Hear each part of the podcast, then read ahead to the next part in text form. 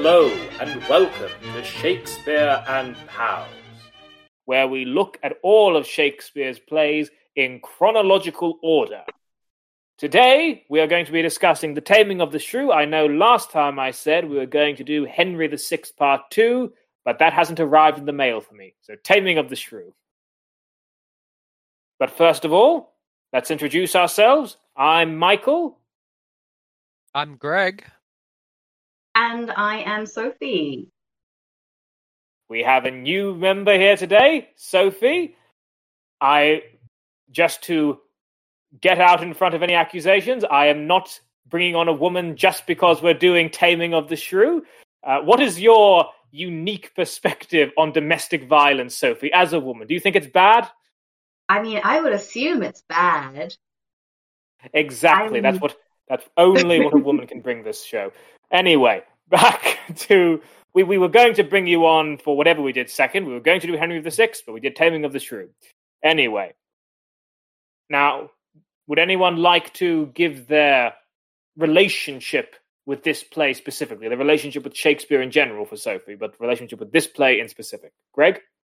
Oh, well, for this play in specific, my relationship is almost entirely about the fact that there are so many decent um, adaptations, especially my favorite, 10 Things I Hate About You. Um, and I've been singing um, that damn song that Heath Ledger sings in it. Uh, I love you, baby. Um, oh, yeah. Stuck in my head day. only remember that song from The Son of the Mask. Where... Well, I remember it from 10 Things I Hate About You and this really weird movie called Conspiracy Theory with Julia Roberts and Mel Gibson, which has nothing to do with Taming of the Shrew. Although Mel Gibson was in Zeffirelli's Hamlet, and I just watched Zeffirelli's um, version of Taming of the Shrew with Burton and Taylor, and we are back on topic. Look at that. Incredible. Incredible. Taming of the Shrew is not a play I like, but is a play that has many lines I like. Um, and that is the best way to put it. We'll see if your opinion of the play has changed by the end of this discussion. but, Sophie, your relationship with Shakespeare and your relationship to Taming of the Shrew. Um, my relationship with Shakespeare is pretty um incidental. You know, you, we did it at we did some of his plays at school, as you do.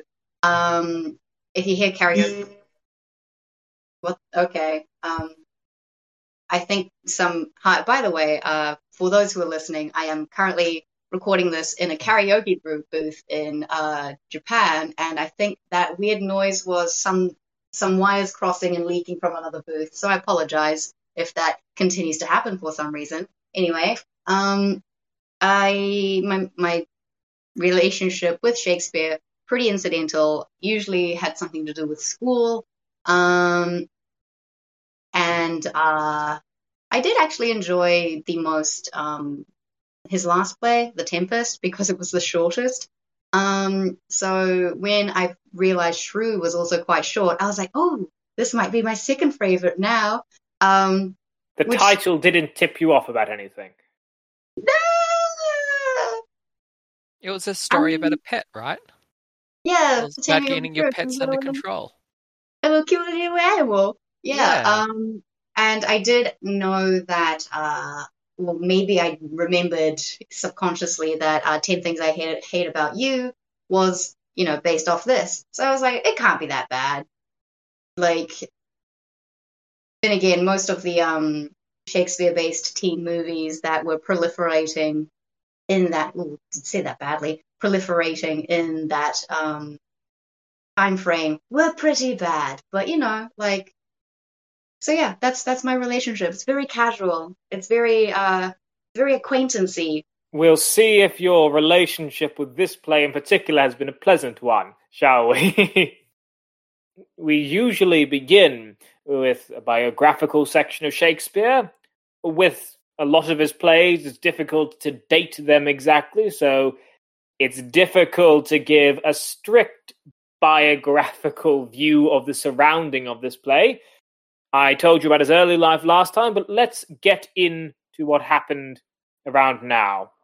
So when he wrote this play, he was already married to Anne Hathaway, and he had been since he was 18, and he had three children.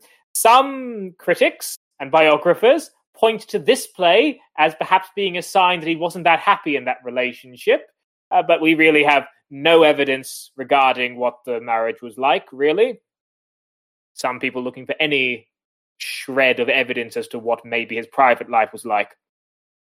At this stage in his career, this very early stage, he was mainly known as a poet because the printed versions of these early plays they didn't really carry his name only his plays venus and adonis and Lu- the rape of lucrece those contained his name and his income early on in his career uh, wasn't that stable because theatres of the elizabethan era did not pay royalties he got one settled payment for the plays and then he just had to write another play. So he was looking for a noble patron around this time. I believe a few years later, in 1594, he became a shareholder in the theatre company. He was at the Lord Chamberlain's Men, but that's still a few years off. So he's he wrote this for a single payment. Maybe that affects the quality. Maybe it didn't. But uh, that is the biography. Now, let's get into the play itself. We begin the play with the most, that most famous Shakespearean character, Christopher Sly, a drunkard getting kicked out of a bar. Did everyone expect that this play would start with uh, Christopher Sly? I forgot it had this really weird bookended part to it. I genuinely did not know that was a thing. I, I just stared at it going, I just read the first few pages of that and going, I swear this is not what this is about. What this this is is this is this must be a framing device, but is it a good framing device? Like what what was the ch- where is the choice in this? What's the point? I don't I just I was very confused. I read one um and I don't remember who it was, but one critic talked about like a current 20th century, 21st century critic, was talking about they believe the framing device might have been to have Shakespeare excuse himself for creating such characters as a way of saying these characters aren't a reflection on reality or how I think people should be. These characters In which specific sense? Distract. Um, specifically about what we'll get into later on, the um, the treatment of Kate um, quite possibly was bad even by Shakespeare times. Yes, there may be something in that, but we'll get to that later. But you know, Greg, you used the term bookending because you know my edition says that the original quarto doesn't have it has only one end of the book. The but there is another play called The Taming of a Shrew, which has the other end of the you booking. Know, what you you are right. It doesn't have the other end on this particular play. Yes. Yes. They this play it sets up this framing just, device and then, then it reminds it never goes of, back to it. yes. No, it does. It actually at the end of Act One, Scene One, it reminds us. Don't forget. Don't forget. They're here. Sly is still watching this, but then never brings it up again. Doesn't end on it. For me, um, like yeah, I for me it was like um, you know, the by birth a peddler, by education a card maker. So he's like peasant through and through. So I part of me was wondering, is that is this like a, a brief comment on, you know, birth versus um, nature versus um yeah, nature versus nurture. Um situation where if you just despite the birth, um, if you nurture them just so, they will become noble and that's the point of the play that if you just treat a character a person in a certain way they will reflect those qualities back at you. Um, obviously i was kind of disillusioned of that uh, notion on reading the rest of the play. Um, at least a semi um, disillusioned of that. So i'm just and um, the fact that there was no ending going concluding Sly's own pantomime, I was just going, what is going on? Yeah. No, this is not Shakespeare's best work for very obvious reasons. yes, and I, we've been talking about this beginning section and how it's the play, the taming of the shrew is actually a play within a play. But I, I should actually summarize what's happening here. That there is a drunk guy called uh, Christopher Sly who, quite unusually, I think this section is set in London, which is not something Shakespeare tends to do. So this section is set in London. So we have Christopher Sly. He gets kicked out of a pub by a, let's say, a shrewish hostess. And then he collapses on the ground. And a nobleman passing by decides to play a prank on him. Um, and this prank is picking him up, taking this drunkard to his house, putting him in his own bed, dressing him up as a nobleman, and trying to convince him that your life as a drunkard was actually hallucination. You were mad, but now you are awake again. You are a noble. And he gives him lots of servants, and he also gives him a lovely, beautiful, submissive wife who's actually a boy in drag. Uh, but it as a as a prank, this is. I mean, usually pranks are meant to hurt someone. This doesn't seem like a good prank. It's it's just giving a guy a holiday. I, I, I wonder what the entertainment value is in this to the to, to the noble. This is the nice form of gaslighting in the play. Yes. Maybe that's a reflection. Sophie, do you th- do you uh, think that this is a good prank? I mean, part of me thinks like a good prank is a prank that does no harm. You know, so um, if you scratch someone's car and it's like, oh, it was a prank, bro, then no, clearly that was not a prank. That's just malicious assault on someone else's property. While um, a good prank is like, I don't know, taking someone home, taking care of them. Like I don't know, just some. It's a, a, good prank is a prank that does no harm. Um, but part of me is like, wait. So once he's had his holiday and he thinks, um, you know, oh, so I'm gonna go back to my castle. I'm gonna have, make love to this beautiful wife, uh, who is not a wife but is in fact a little page boy. Um, all right, let's get out of here. And then people were going, ha ha ha, sucker, you've you've been tricked, bro. Um, that when that hits, it's going to hurt. That's that's very humiliating. Yes, but I no, think it, um, I think it's sort of like how they trained the original assassins. They get lots of boys very drugged up, take them to a place where they get lots of women, and then when they fall asleep, they take them back outside and say, "If you want to come back here again, you're going to have to kill people for me." So I think that that would be a wonderful sequel to this, where Christopher Sly is an assassin. that would be pretty incredible. That actually would be pretty incredible. Taming of the Shrew I saw in the um, season three episode of Moonlighting. It did involve ninjas. Oh, so, so we're tying it all together. Yeah. I mean, I, I know we spent a while on this. What we agree is a rather weird opening scene, but as any, let's try is. to tie it thematically somewhat to the rest of the play. Uh, I mean, the fact that I mean, they do get you know, the boy I said who was meant to be this beautiful, submissive wife. Uh, uh, let me open up actually how he describes him. So it says, with such duty. Okay, so um, ah, uh, Sirrah, go you to Bartholomew, my page, and see him dressed in all suits like a lady. That done, conduct him to the drunkard's chamber and call him madam. Do him obeisance. Tell him from me, as he will win my love, he bear himself with honourable action, such as he has observed in noble ladies unto their lords by them accomplished.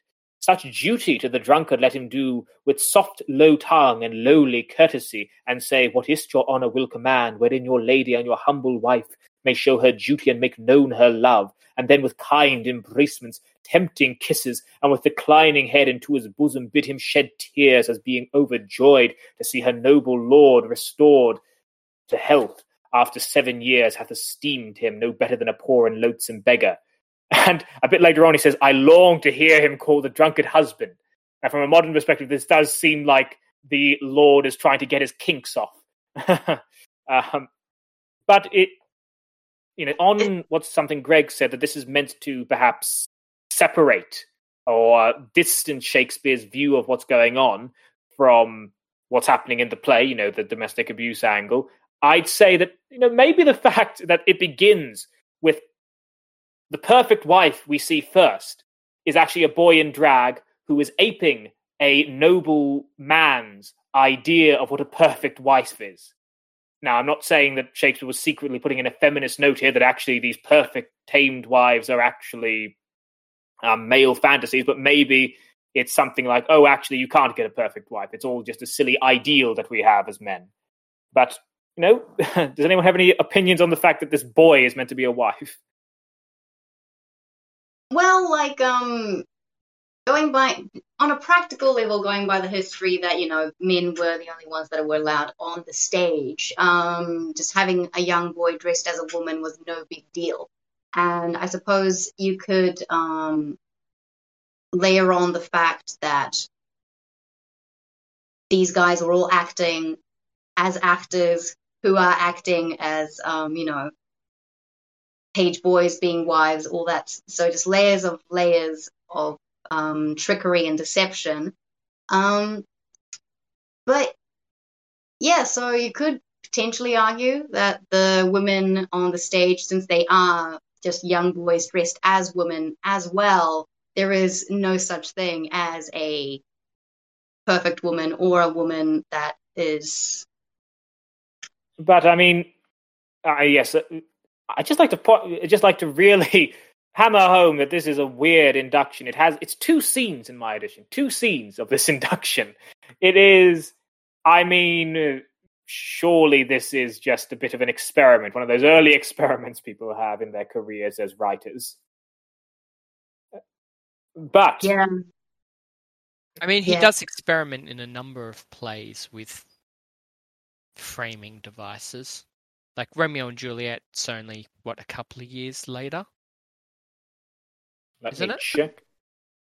the fact that he didn't, you know, bookend, um, you know, uh, uh, basically a conclusion, an epilogue for Sly's predicament is super strange. It is, is isn't it?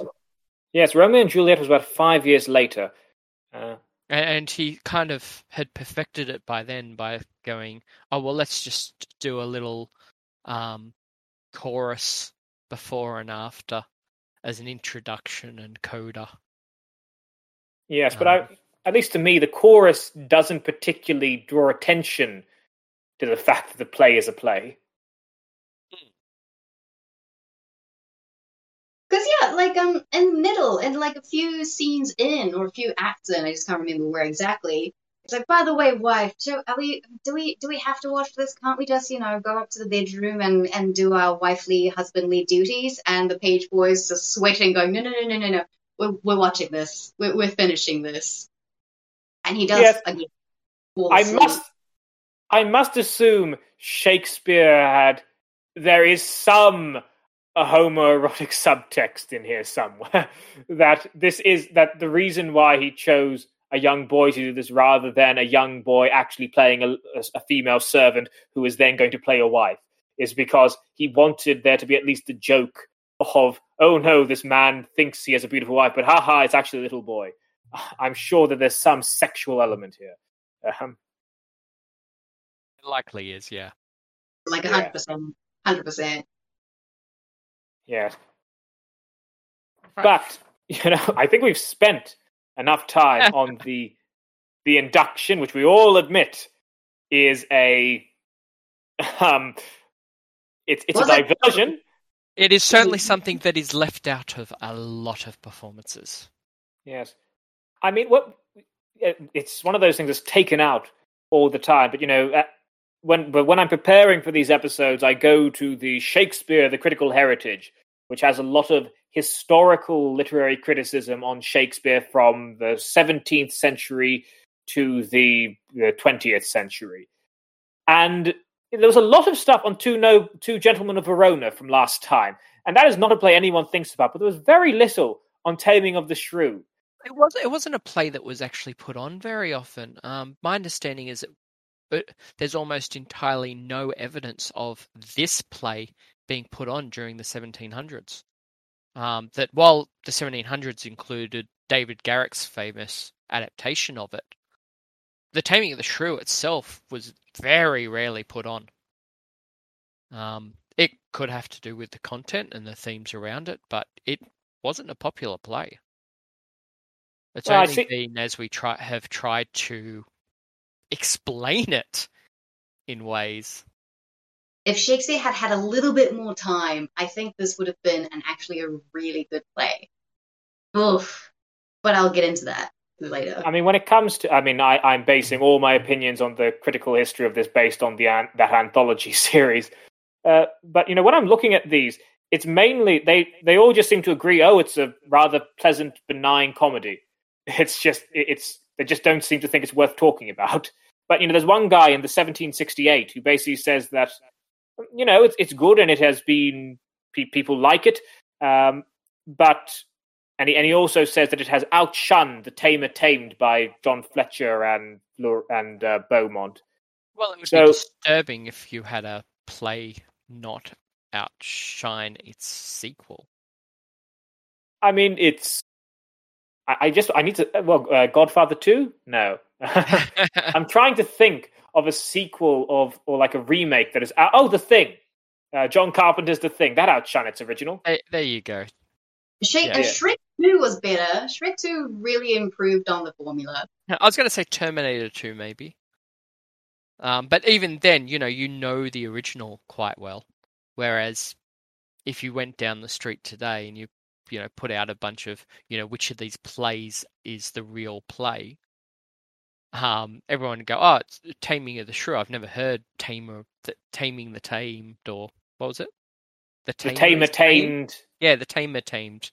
Yes, Um, or Catherine and Petrucci- Petruchio.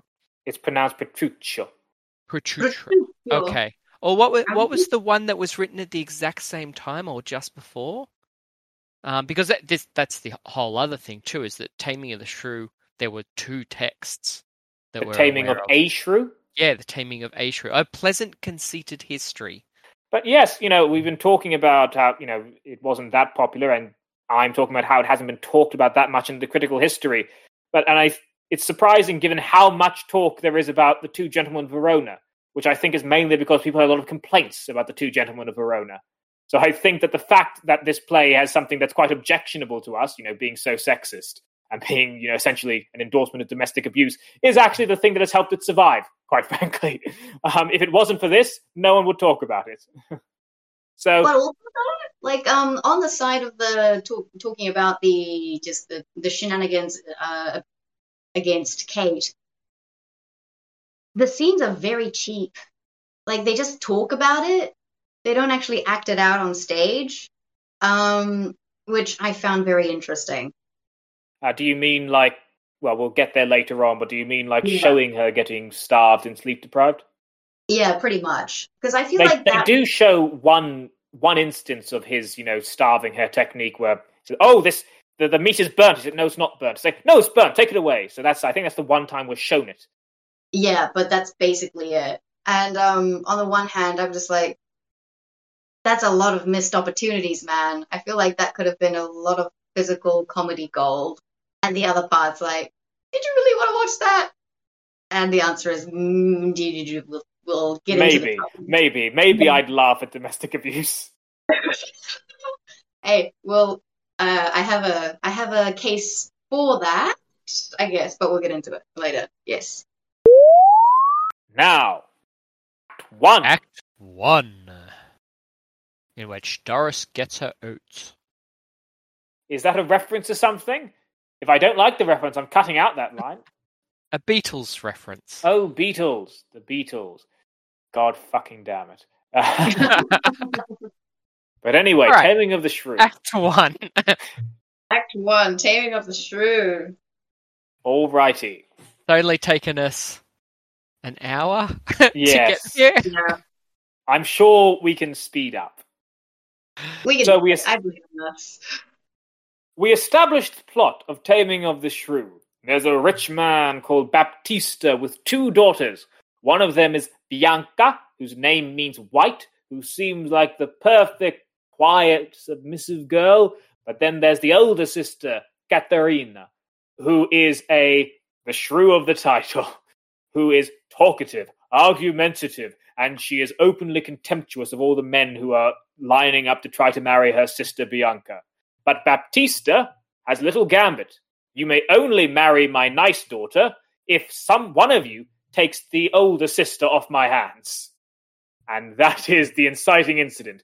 Someone has to marry Catherine before anyone can marry Bianca. The suitors for the hands of Bianca are the elderly Gremio, the young Hortensio, and also a new arrival in the city of Padua called Lucentio. Lucentio, who has come from abroad to study at university to become a good man via the use of philosophy, a goal he very quickly forgets about. Uh, what is everyone's opinion on Lucentio's introduction? I think it's Uh, fine. I think it sets him up as the hero. He's Yeah. a dummy boy. On He that is a point, dummy, on dummy boy. yes, yes, he is a guy who he's he's willing to. I mean, he sounds just like your typical male starting university. It Yes, obviously so hasn't many- changed for four, five hundred years. Yes, I'm going to get into activism. I'm going to do all of my studies. Ah, but there, there's a real looker. but you know, you said that he seems like the main character, Greg. I- I'd like to talk about this because you know th- this is you know the idea of a shrew taming plot. This is a rather common uh, folk tale, folk story, and you know plot points in lots of Western and Eastern literature. However, when you enter it, you enter the story. This story in particular, you don't know exactly who's playing what role. You don't know who's going to be the. We know who's going to be the shrew, but you don't know who's going to be the person who tames the shrew. So Sure. Now, maybe No, when you and- open the play and there's the induction and you see Christopher Sly and the hostess, you think, oh, maybe the hostess is the shrew. Oh no, actually no. Maybe oh, so now you see Lucentio. You think, oh, is he going to tame the shrew? So, so what do you think the audience would have been thinking at this point? I don't think I they were think- worried too much at this stage. I think they were just like, oh, well, this is going to be the hero of our piece. He might be taming the shrew. He might be, you know. I, yeah, I think they would have thought he was taming the shrew for now, but it, it they quickly, you know, stop us from thinking that. It's not very long into his introduction that he starts like talking about how wonderful Bianca is. Because, like, um, well, at first, the Lucentio is, you know, talking with Tranio, going, "Oh yes, I'm gonna, I'm gonna study philosophy. I'm gonna be such a good man. I'm gonna do all of my studies." And Tranio is like, "Yeah, I believe in you, sir. You're gonna do great." And then, um, But he sort of But- pulls him back. He says, you know, don't. Uh, yes, I know you want to suck the sweets of sweet philosophy, but remember, just remember that you, you know, a good life has a bit of pleasure in it. And his, and Lucentio says, yes, yes, of course, you're right, sir. But yeah, and then um, Baptista and Catherine and Bianca and the other other peeps come along, going, you know, would leave my daughter alone. If you're gonna marry the young one, you have to take the older one. Like, just that's that's how it's gonna roll. Okay, okay, When it- that's gonna how it's roll. when it comes Um, to this, so you know, when it comes to this gambit, what do you think about it? The fact that he needs, I want my older daughter married off first. Uh, what do you think the motivations for this are? Is he just, you know, concerned for her financial well-being? That you know, if I die, I want someone to take care of her. I thought it was concerned for his own financial well-being. It'll be easier. Like it'll sense? be hard to sell off um Cat. It'll be easier to sell off Bianca. I mean, why does he want to sell off Cat? Why doesn't he just let her be a spinster? Why does he want to get her that married costs off? money instead of making money. He has so much money. Yes, but you can always have more. After He's willing all, to uh, pay twenty thousand pounds to get her ha- get her off her hands. yes, but he's also And willing not to twenty thousand bet. pounds. Uh, is he one of the betters at the end of four thousand crowns? At the end of the play, I don't remember who's involved in that bet. If It's Hortensio, Baptista. Lucentio, and um, Petruccio. Um, the, the the father says, "Oh, I'll, I'll split your losses, uh, Yeah. Lucentio." But then he says, "But then Lucentio says, no, no, I'm going all in myself. I have faith in my wife to be as obedient as I want her to be." yes, Um, uh, uh, to to me it sounds like Baptista sees his children as assets. yes. I mean, when I it thought it comes was- to for me, it was a um, it was a little bit of a what's the word um, you know, a Jane Austen thing. Um, that it's just a proper thing to do to marry the older sisters first. Because um, wasn't it basically the plot of um, Pride and Prejudice, aside from the whole Pride and Prejudice being an obstacle to the main character's happiness? It was also that the older sisters needed to marry first to make the younger sisters available. Um, so I it's thought just it was a done thing. Yeah, it was just the done thing, and also maybe um, Baptista was like, "Come on, guys, like stop, give give Catherine a chance." Like she's a bit mean, but you know, she's my daughter. I love her. Just if you want to marry Bianca so much, just make sure she has a chance first, Catherine. My cat, let, let my Catherine maybe find some happiness with a dude. You know. You're so perhaps, much more forgiving of the father. perhaps I'm sent. Yeah, perhaps me and Sophie are sentimental when we assume that maybe this father is has perhaps has his daughter's interests in mind. That um, uh, I mean, he, at one point he does say that my daughter, you know, he says to Petruchio, "You'll need that necessary thing from her, and that is her love." He very quickly forgets this condition, but um, he does at first suggest that maybe her love is necessary in this marriage. Yeah. Um, but yeah, and also I think um, I think Catherine was just a very unhappy lady at the very beginning, anyway. And um, you know, uh, the dad knew that, but he didn't know how to fix it. So I was like, you know what? I you you can she can be your guy's problem now. I don't know how to make her happy. So it's it's your job now. That's that's yes. that's. So there's a little bit of like you know fatherly affection, but also just wash my hands of her. Please just take yes. her from me. I'm done. Yes, this this entire you know the, the entire gambit actually reminds me of an entirely unrelated story. But I had a relative who in the British Library or something came up to him because he had a first edition of the English translation of Don Quixote, and they said, and he said, "Look, I'll give it to you. I'll give you the first edition of Don Quixote." Um, but I also have a lot of 17th century pornography as well. Uh, can you take? I'll, I'll, give you it all for free, but you have to take the pornography. And they said, "All right, we'll take the pornography." but it turned out in the it, it turned out in the future that the pornography was worth far more than the Don Quixote because people take care of their first editions of Don Quixote, whereas most pornography from that era is gone. So, in a way, that really mirrors the moral of this story that the thing that doesn't seem as desirable is actually worth the most in the end. So um, that's cute. Yeah. I like that. That is a good interpret interpretation. yes. Um, yeah, that's incredible. So this is our first introduction to, Kat- to Katerina. Her first lines are, "I pray you, sir, it is your will to make a stale of me amongst these mates." And then she says, If faith, sir, you shall never need to fear. Illicit is not halfway to her heart, but if it were, doubt not her care should be to comb your noddle with a three legged stool, to paint your face and use you like a fool. So, how do we like her? Do, do, does she seem like a shrew? I adore her. Yes. She's hard to hate. yes. They seem um, a bit ready to um, dislike her. Yeah, in Zeffirelli's film, they have to use all the physical comedy to make you question whether or not you could like Katerina. A, a lot of gnashing of the teeth and crazy eyes, and other, otherwise you just see a quick-witted woman who, you know, uh, later on he produces very similar words for Beatrice in Much Ado About Nothing, and you're supposed to love Beatrice. So yes. I'm not sure if you're supposed to hate Katerina or think her problematic. Yes, yes.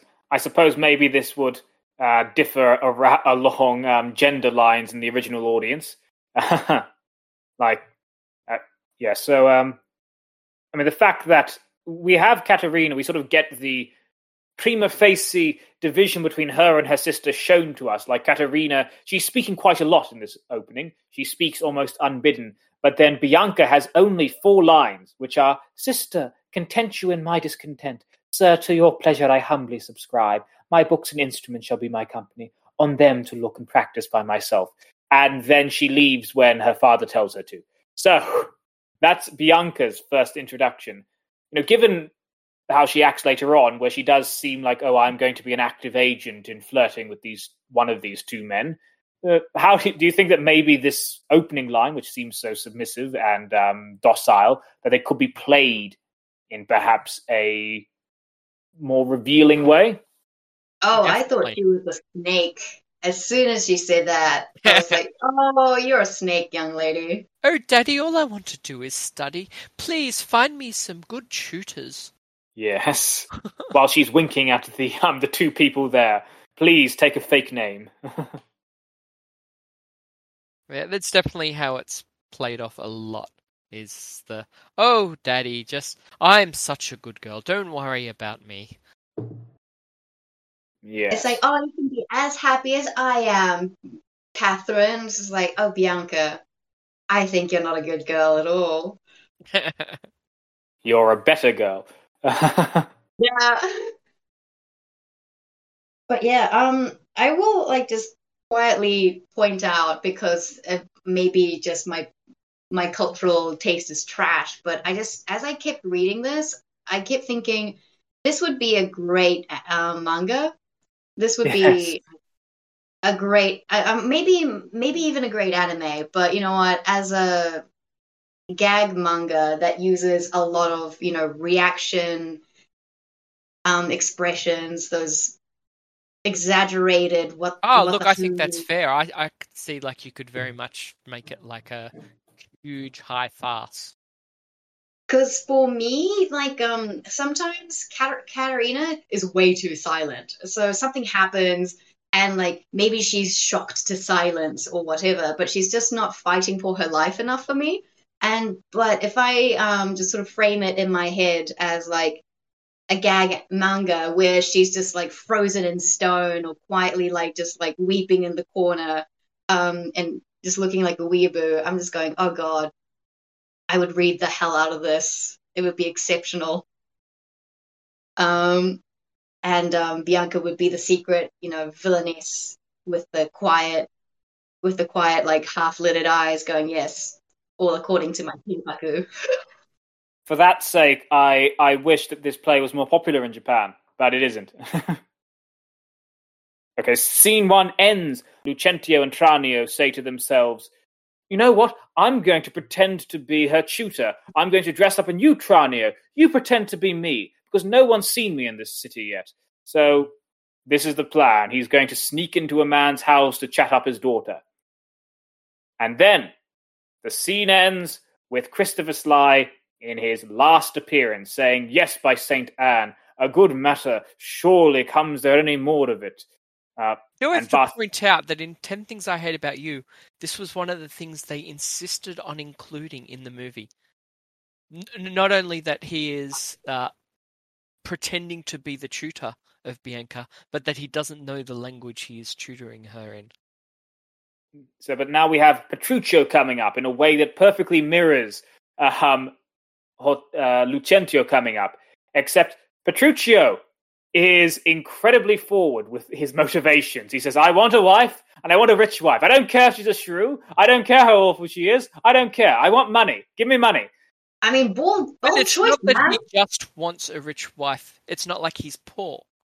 He yes, he has a he has a house steward. Frankly, he, he just wants a rich wife to go with because that's what you need. You know, I I am. A, a, a, there's the line: "Crowns in the purse I have, and goods at home." and so I've come abroad to see the world. So he wants a rich wife, but he, it's not that he wants her wealth. He wants her standing.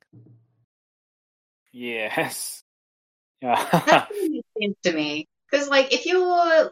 And also, like, a woman usually comes with a dowry. Maybe he doesn't give a shit about that. Um, In this one, the dowry is 20,000 crowns or something like that. Can we not bypass, by the way, the wonderful line Petruchio has? when um, Hortensio mentions that um, he knows a woman, uh, Petruchio says about, uh, tell me her father's name, that's enough. For I will board her though she chide as loud as thunder. Yes, I, that I is... don't want us to miss that line because it is amazing. It is a good yeah. line. It is. It is. You know, I I want a wife, a rich wife with a good name, and I intend to bed her immediately because that's why I want her. Yes, he says, I do not woo like a baby later on. Yeah. he is there for one thing. Well, two things money and sex. As I said, I disagree about the money. Okay.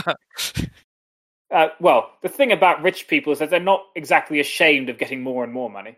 That's true. But I do think he's very much there for more boorish reasons.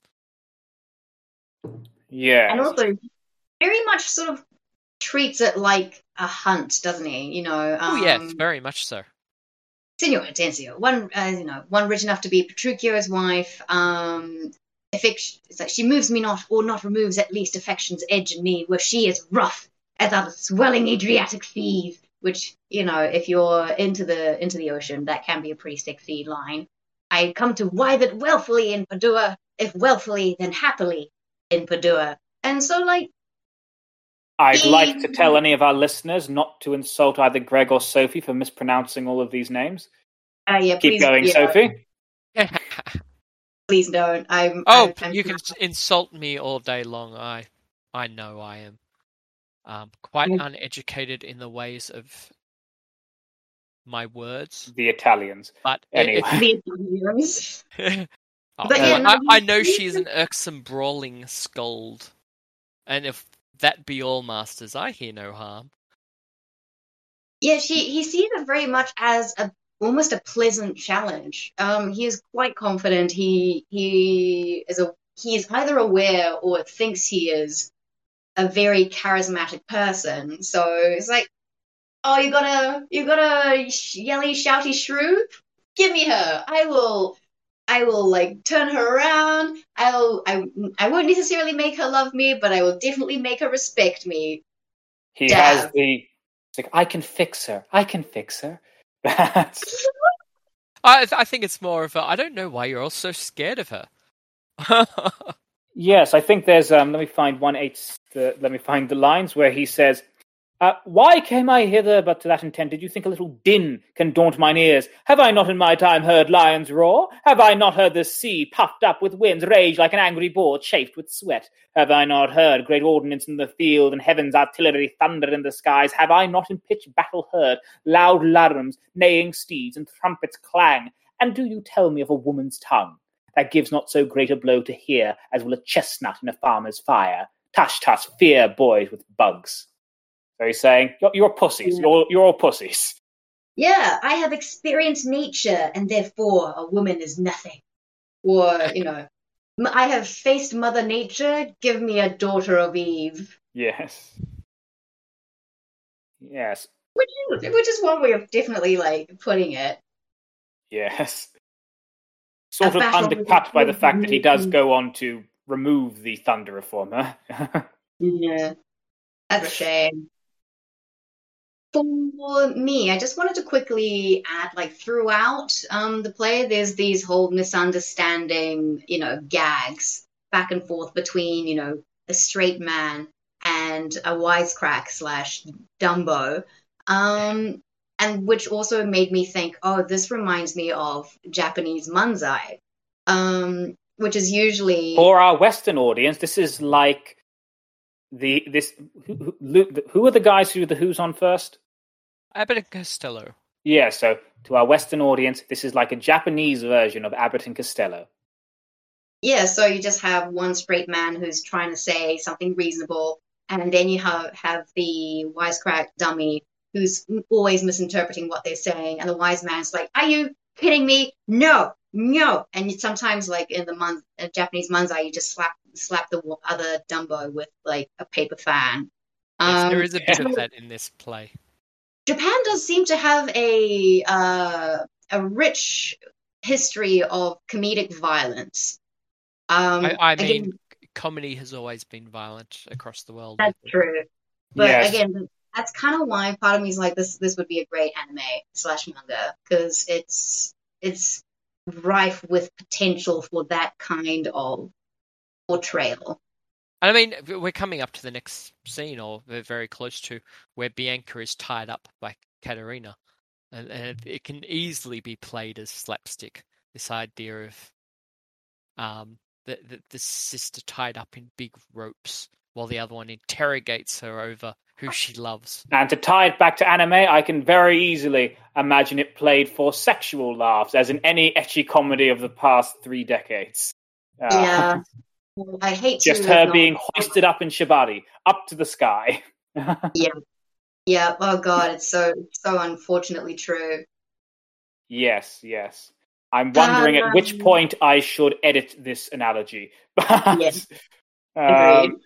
Yes. But yes, let's, let's actually go back to um, Act One because that's that goes into Act Two, and um, also I I interpreted that scene quite differently in my head, but we'll talk talk about that when we actually get to it. I, I guess. I guess there is so much about the whole the the B plot about Bianca having so many different suitors and all the stuff they're up to that just does not interest me. And it gets worse in the later acts, but I just don't care about the other suitors.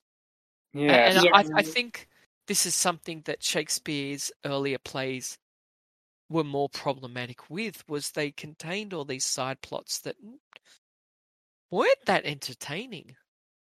or at least didn't really complement the the main um, conflict as Yeah. well. Was Yeah, th- th- they didn't have similar themes or anything like that. They didn't add to the piece much. Because I mean, yeah, I this- will say this idea of thematic efficiency may be a bit. Um, I mean, uh, I mean, just in my taste, I prefer this sort of sprawl where lots of unnecessary doobly doos are left in the story.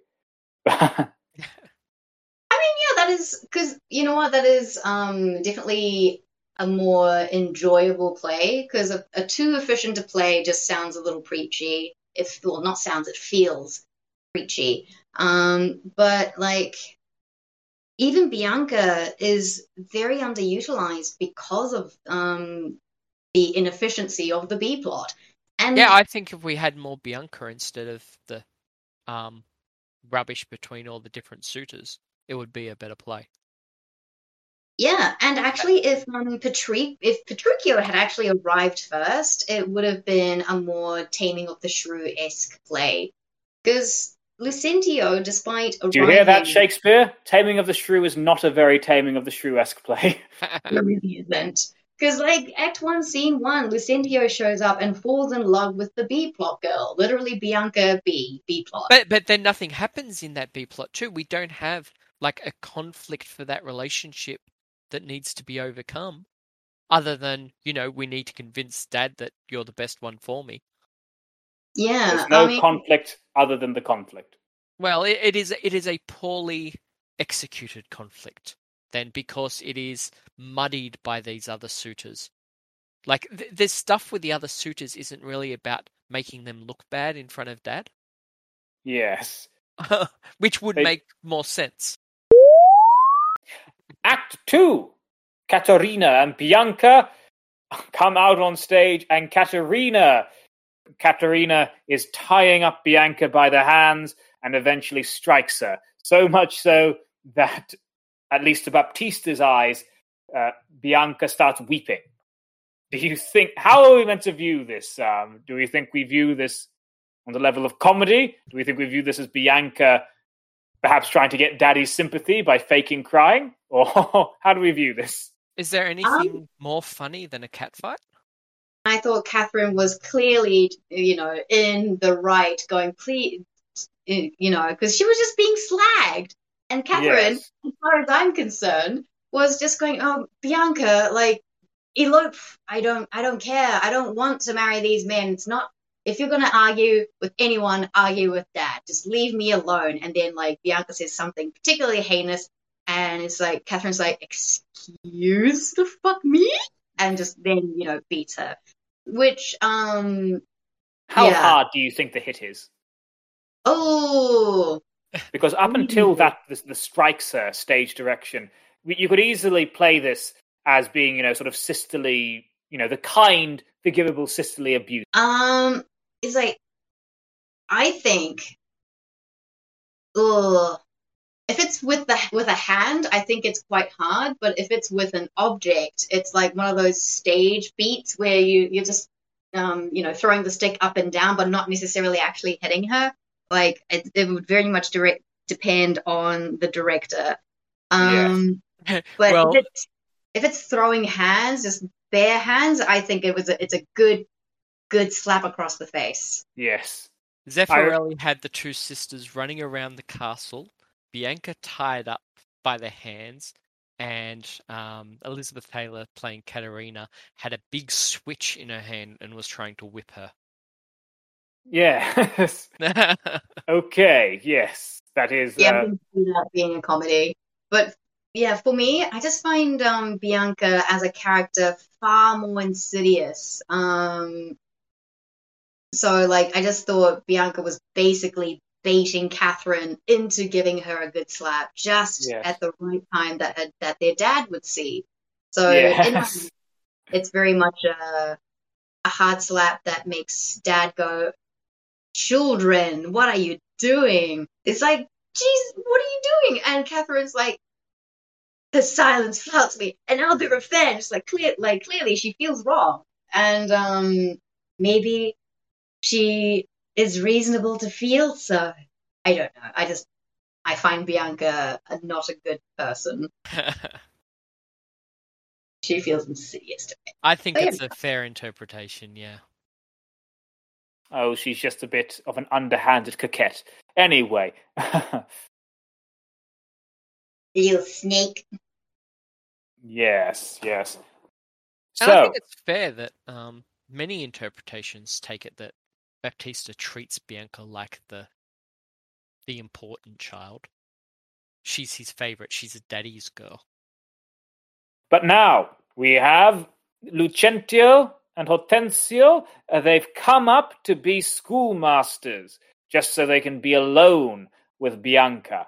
And this is apparently the era before reference checks uh, because it's it's something like um, so Gremio comes in talking about either well one of them, and he says uh, that have been more kindly beholden to any freely give unto you this young scholar that has been long studying at rhymes as cunning in Greek and Latin and other languages as the other is in music and mathematics. His name is Cambio. Pray accept his service. Now. It's like, is anyone going to bother sending out a messenger to those universities just to check if he actually went there? No. It's like, how dare you think that I would lie to you for a very good amount of money? Yes. My word is my honor. My name is my honor, despite the fact that I changed it specifically so I can try to fuck your daughter. Mm, Yeah. Yes. Aha. So we have here the Ent- Antranio introduces himself to Baptista as Lucentio, uh, and he's trying to get his daughter's hands in marriage, saying, "Oh, I will rate, wait with the rest of them. I will have as much free access as the rest of your men." Uh, you know, dramatic irony. But in order to get alone with Bianca, Hortensio is quite lucky because he gets out of teaching Katharina how to play music because Katharina breaks a lute over her head, uh, over his head. So, quite luckily, he Baptista says, "Okay, you can just teach my younger daughter now." So, what do we think of that violence? I mean, breaking a lute over someone's head that does strike me as more cartoon violence. I know it's anachronistic, yeah. but yes, It is. But also, it just happens off screen, and part of me's like really sad about that. I think. Um, I want him to come in with one of those with a lute, but it's a prop lute with a little um, indentation around his head, so he comes on wearing it on his head like that. oh I yes, want it. I want it like cartoon. It's it's wrapped around his neck with the wires over his head. Yeah, just a lot of the comedy happening off off screen quotation marks just made me go, "Aw." Uh, yes, Petruchio comes on stage, and both to Baptista and to Katharina, he gives obviously false flattery. He says, I am a gentleman of Verona, sir. Ah, reference to his previous play. I am a gentleman of Verona, sir. That hearing of her beauty and her wit, her affability and bashful modesty, her wondrous qualities and mild behavior. I mean, he knows that everyone knows this is a lie, surely. And he says to her face, uh, um, hearing thy mildness praised in every town, thy virtues spoken of, thy beauty sounded. So he is essentially now he's telling her to her face things that she knows she is not renowned for, things she knows she is not, and things she probably wouldn't pride herself on being. Uh, how do you think? Do you think he's intending her to know he is lying to her face in this way? I think he's pick. He's teasing her. Yeah. Yes. But then part of me also kind of thinks, um, you know, for you are called plain Kate, um, Kate the Cursed. You know, she knows she is also called, you know, Kate the Cursed. Um, but like Bianca is still her sister. Like she can't be dog faced. So Yeah, I, I was Yes. gonna say, uh, in a lot of productions, and I think it's fair that the interpretation is that Kate's problem is not her looks.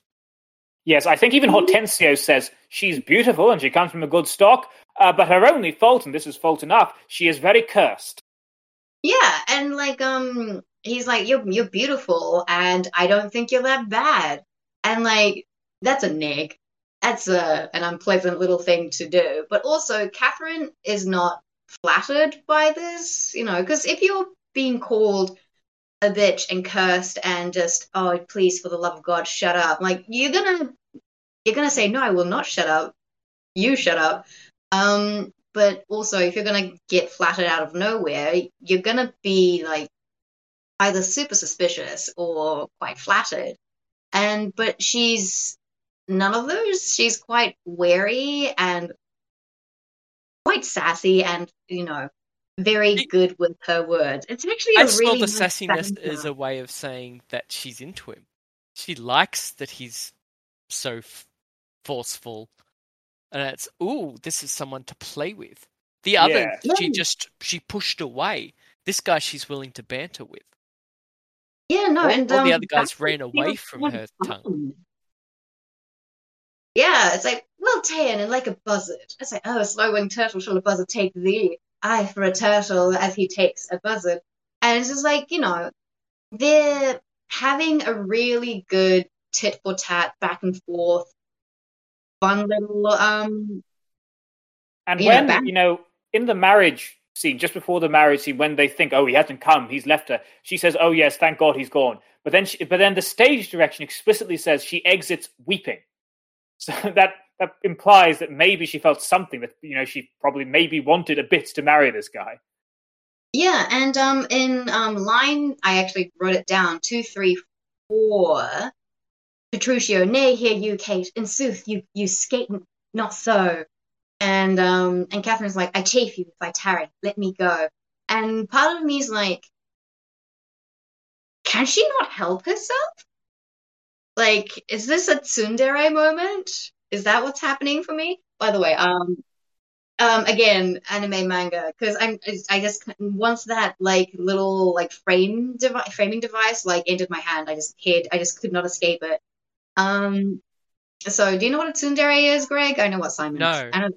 Okay, so tsundere is like um a trope, a character personality trope where um usually a woman, because it always is, um is very you know standoffish and like um you know uh, cold and um, rude, but deep down she's kind of into you. So you know, if you if the main character, usually a generic mediocre man, you know, is feeling sad, then like she might kick him a um a word of, of praise or a compliment, and he'll be like, "Oh, you you actually care?" And she'll be like, "No, no, of course not. I just feel." That maybe you could do better to be worthy of to be my rival or whatever, and eventually, like, um, He he's a guy who doesn't run away from her words, but in fact, he produce he he's the one who brings out all the sexual moments. Yeah, there. he engages. He- he's the one that says "sit on my lap" and um, what with my tongue in your tail, which I love that line. Yeah. Um, and you know she strikes him, and he loves it. I swear I'll cuff you if you strike again. And, and and then his next line after that is, "Oh, put me in thy books." yes. And a combless cock, so Kate will be my hen. Yes.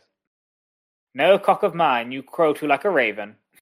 Yes. Yeah, so Mate. I, I I get the very much I very much get the impression that she kind of likes the fact that she throws these words at him and he says, "That's what I want, give me more." Yeah, it's like it's it's like that um happy little um moment when you're in theater sports and someone like ad libs a thing and then this person says yes and and just keeps it going. if that energy had continued, I actually would have absolutely adored this um this I was about to say anime. this play. And I think there are ways to interpret the rest of the play in that this is them messing with each other. Yeah. Uh, it's, There is a way um, to do it. There is a way There- to do it, but you have to. there are ways to temper the end. I mean, even I mean, even trying to keep some pretense of historicizing the play, there are ways to temper the Yeah. sexism of the rest of the play. Yes, uh, you can't get rid of the misogyny, but you can almost Uh, make it palatable. I mean, it's, it's one of those. I mean, the part of the and I, I remember that um someone was I was listening to the Great Courses series on Shakespeare's plays, and when he got to this play, he said that one way that the one director managed to get around the obvious misogyny of the play was by making by bringing coming back to the framing narrative and showing the actors uh, who are playing all these characters walk off stage and then it was revealed that the actors who were playing Bianca and Caterina, they were actually lesbian lovers, and the actors playing Hortensio and Petruchio were gay lovers. And so, by adding in multiple views of romance, multiple views of sexuality, but and by but still having Caterina essentially come to an epiphany that oh, I like submitting to men, it is a way of making it oh no, this is just her view of what a good relationship is. This isn't a universal view of women and men because see two gay people, two two gay couples out here. So Kate has a BDSM kink. Is the Perhaps. Yes.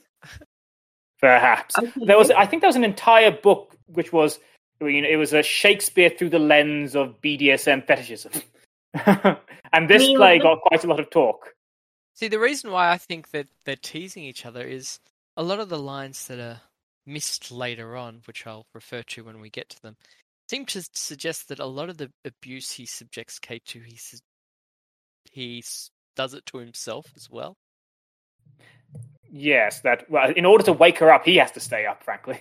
And he says, "Oh, oh, you're not going to eat. This is not good enough for you. I won't eat either." Yes.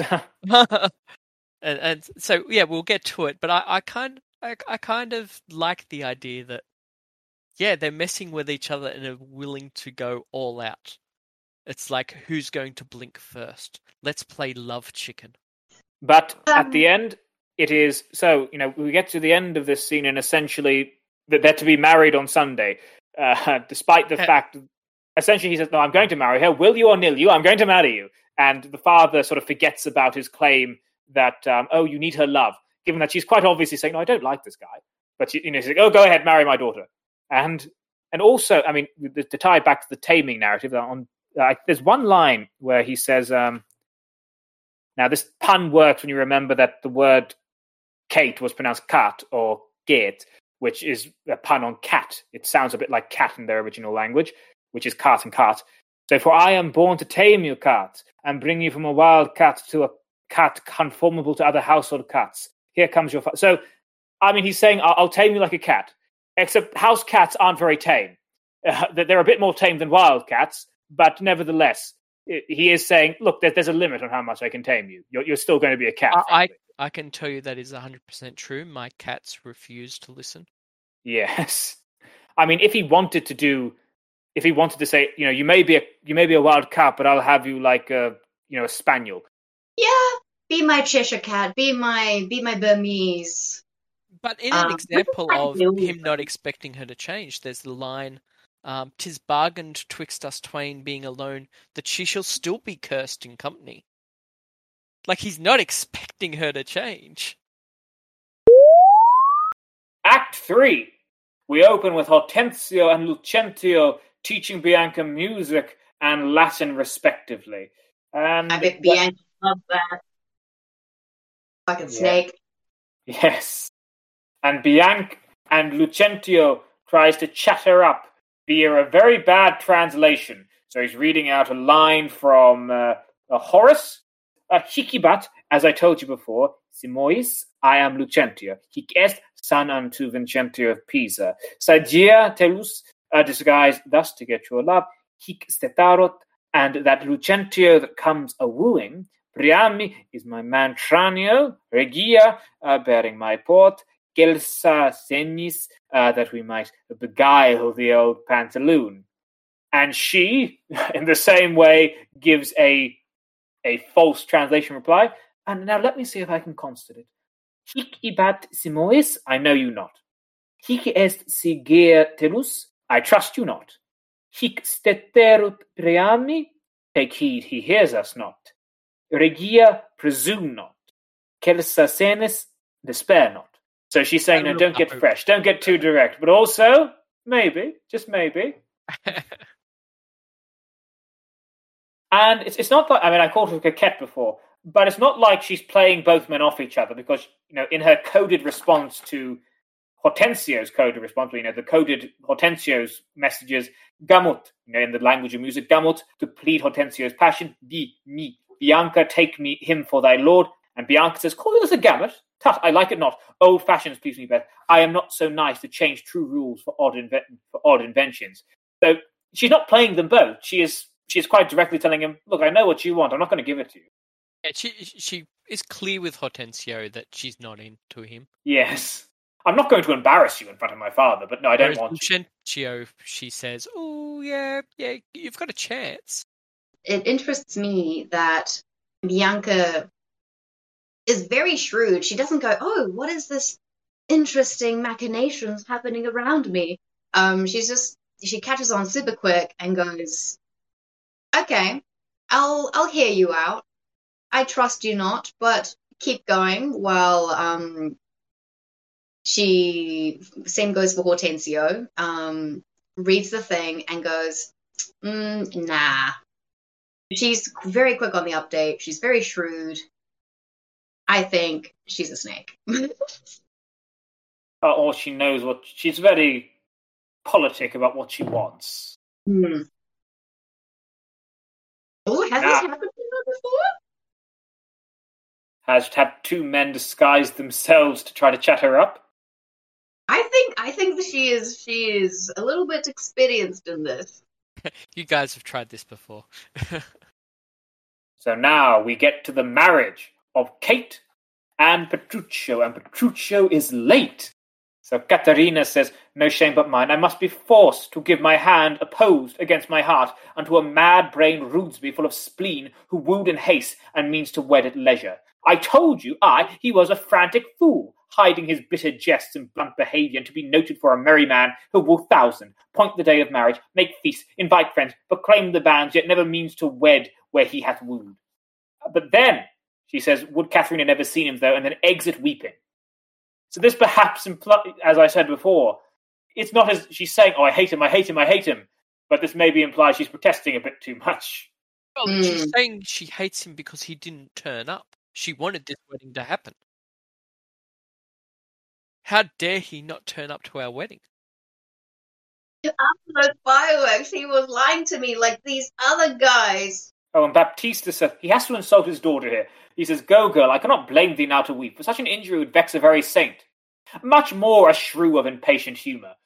He's, he has to insult her daughter even when she's been jilted on her wedding day. Uh, Yeah, this man, this man is is not a good dad. Oh, and then Biondello comes up, making. Do you think he genuinely misunderstands the questions they're asking him? I think I think he's stalling. He's he's like, oh god, I don't, I don't want to say what I'm going to have to say. I mean, I, you know, I think that's true because he then stalls by talking for ages about what he's wearing. I Yeah, mean, maybe that's what he doesn't want to say. Why Petruchio is coming in a new hat and an old jerkin, a pair of old breeches, thrice turned, a pair of boots that have been candle cases, one buckled, another laced with two broken points, an old rusty sword taken out of the town armory with a broken hilt, and shapeless. And he goes on like this, and I wonder, did the Elizabethan theatre have this kind of costuming budget? I think well, the thing is like half of that is about his horse being an absolute mangy beast with like three hoofs in the grave, and the the last hoof is just full of cancer, and it's just like So so yeah, um, I think it's very much a budget thing with this is happening like off screen and people are just going, "Oh my god, the horse is so bad. The clothes are so bad. I can just imagine it in my head." Yeah, so he comes in, you know, presumably either dressed like that or the audience, you know, sort of makes the agreement that yes, he is dressed like that. Um, also, I think another reason why, briefly, um, going back to the costume being described so, so deliberately, um, it might be because um, the people at the back can't see it in detail, so they can see, you know, a, sl- a, a patched up sleeve, they can see like um a mangy stocking or two, but like you're just gonna have to take the word for it that you know he, he just looks super ugly even if you can't really see him so from so far away um and as for the horse maybe they just had like two people in a horse costume and they were like yeah this is a horse just just Yes. steal it. and that is a horse. He comes in riding a broom with a horse head. oh this would be delicious i hope he did i hope that happened Petruchio He comes in dressed absolutely horrendously. He says, I'll marry Kate, and he goes off to the church. And again, the marriage itself is going to be one of those things that happens off stage, like all the murders in Greek tragedy. This is so awful, it has to happen off stage. Uh, because, you know, after a bit of Lucentio and Tranio discussing how, you know, their how their plan and plotting is going, we get Gremio performing his one dramatically useful action in the play, describing what happens at the wedding. We're not shown it, describing what happens. Uh, do, how do you feel that the this all happens off stage? disappointing so, It is a cop out. I mean, it is sort. Of, I mean, I would say it's a bit like you know in Henry V, where they say, you know, we can't actually really show you this on this kind of an stage. actual marriage shown on stage for Shakespeare? Uh, no, well, um, Romeo and Juliet, maybe. Most of his plays end just before the marriage. Uh, yeah, I was going to say they either end before the marriage, or they get married off stage and come back married, or But yeah, so it happens. But I mean, it's it's sort of like um, I mean, some of the things that are described here, they they work better as words because you can't really get across. Okay, so Gremio says he kissed her lips with a clamorous smack. You can't exactly show that. Um, yeah that's you have to evoke it with language. yeah, that's But you can only works in animate it. film. you can animate it baby Yes.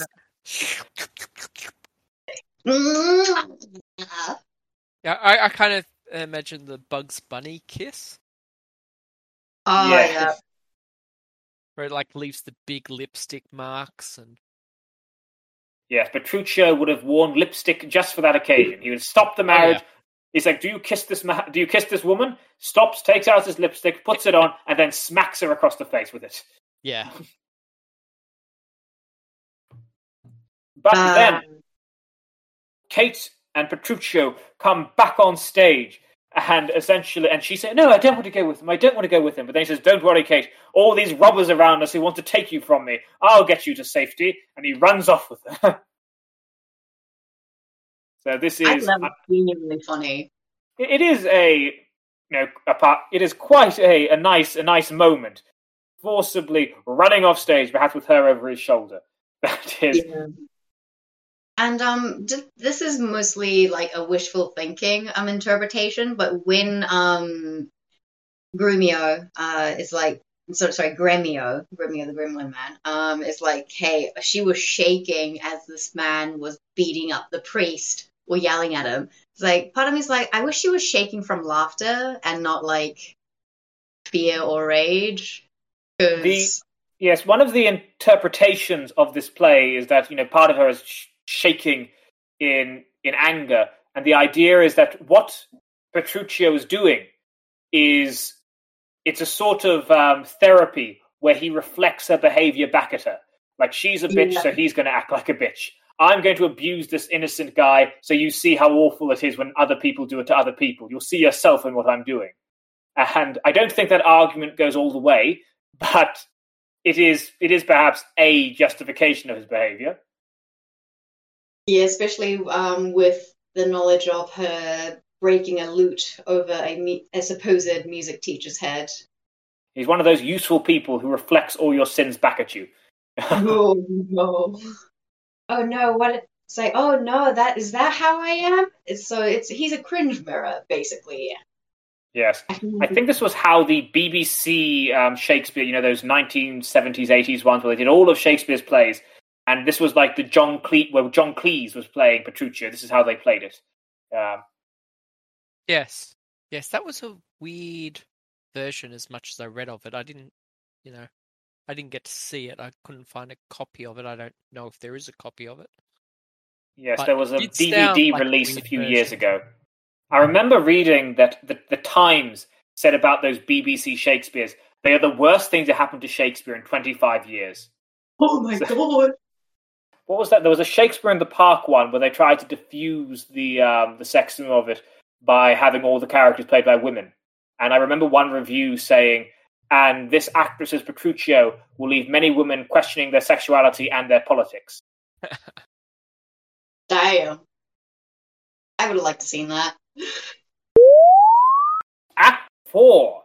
We start with Grumio talking with the house steward, Curtis. And does anyone have any comments on this exchange? Because the only detail I find to be that important is where Grumio uh, describes, But hadst thou not crossed with me, thou shouldst have heard how her horse fell, she under her horse. Thou wouldst have heard and now uh, mirier place how she was bemoiled, how he left her with the horse upon her, how he beat me because her horse stumbled, how she waded through the dirt to pluck him off me, how he swore, how she prayed that never prayed before, how I cried, how the horses ran away. So basically, just saying she came to my defense.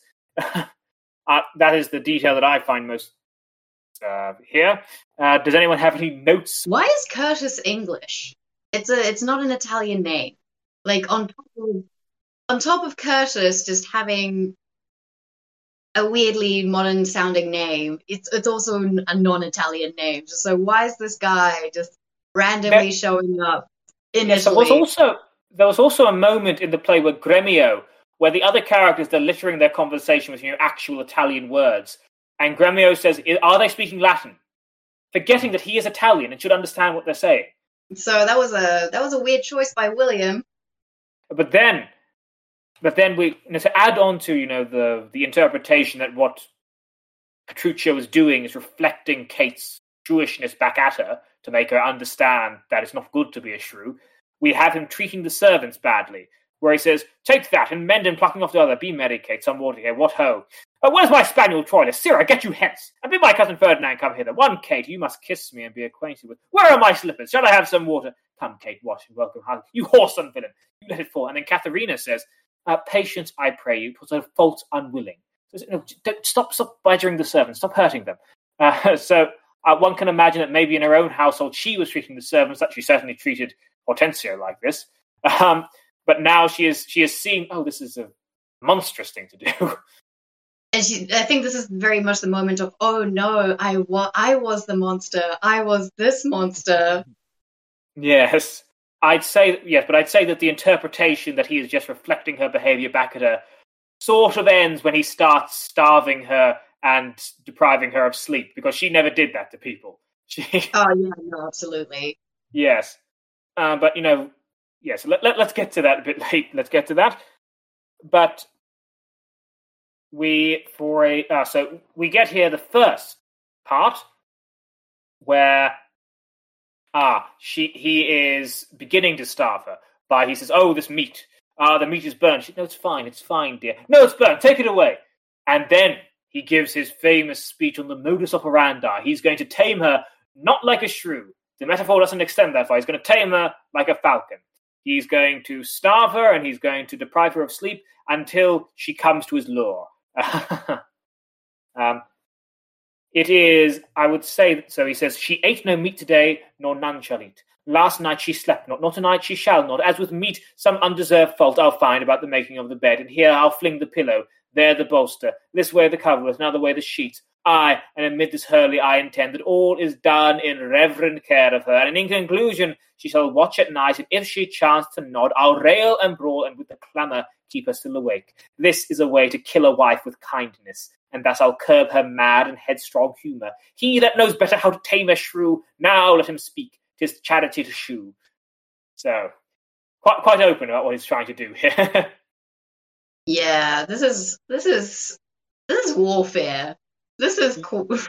This is war crimes, yo. Depriving sleep of prisoners is actually like a yes. Yeah, but No, it's it's, a weird because he's doing it with a positive motivation.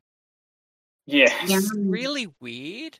That he I mean, I will say that you know we, right. we're talking about th- this might be a a mark in favor of the play or a mark against the play, but when you read the original stories, the, you know the, the the older, even just a few generations um, past um, taming of the shrew narratives, the way the Petruchio character tames the shrew is always incredibly violent. In one version, he just beats her across the face, and now in that version, that's not even clever. That's just beating a woman.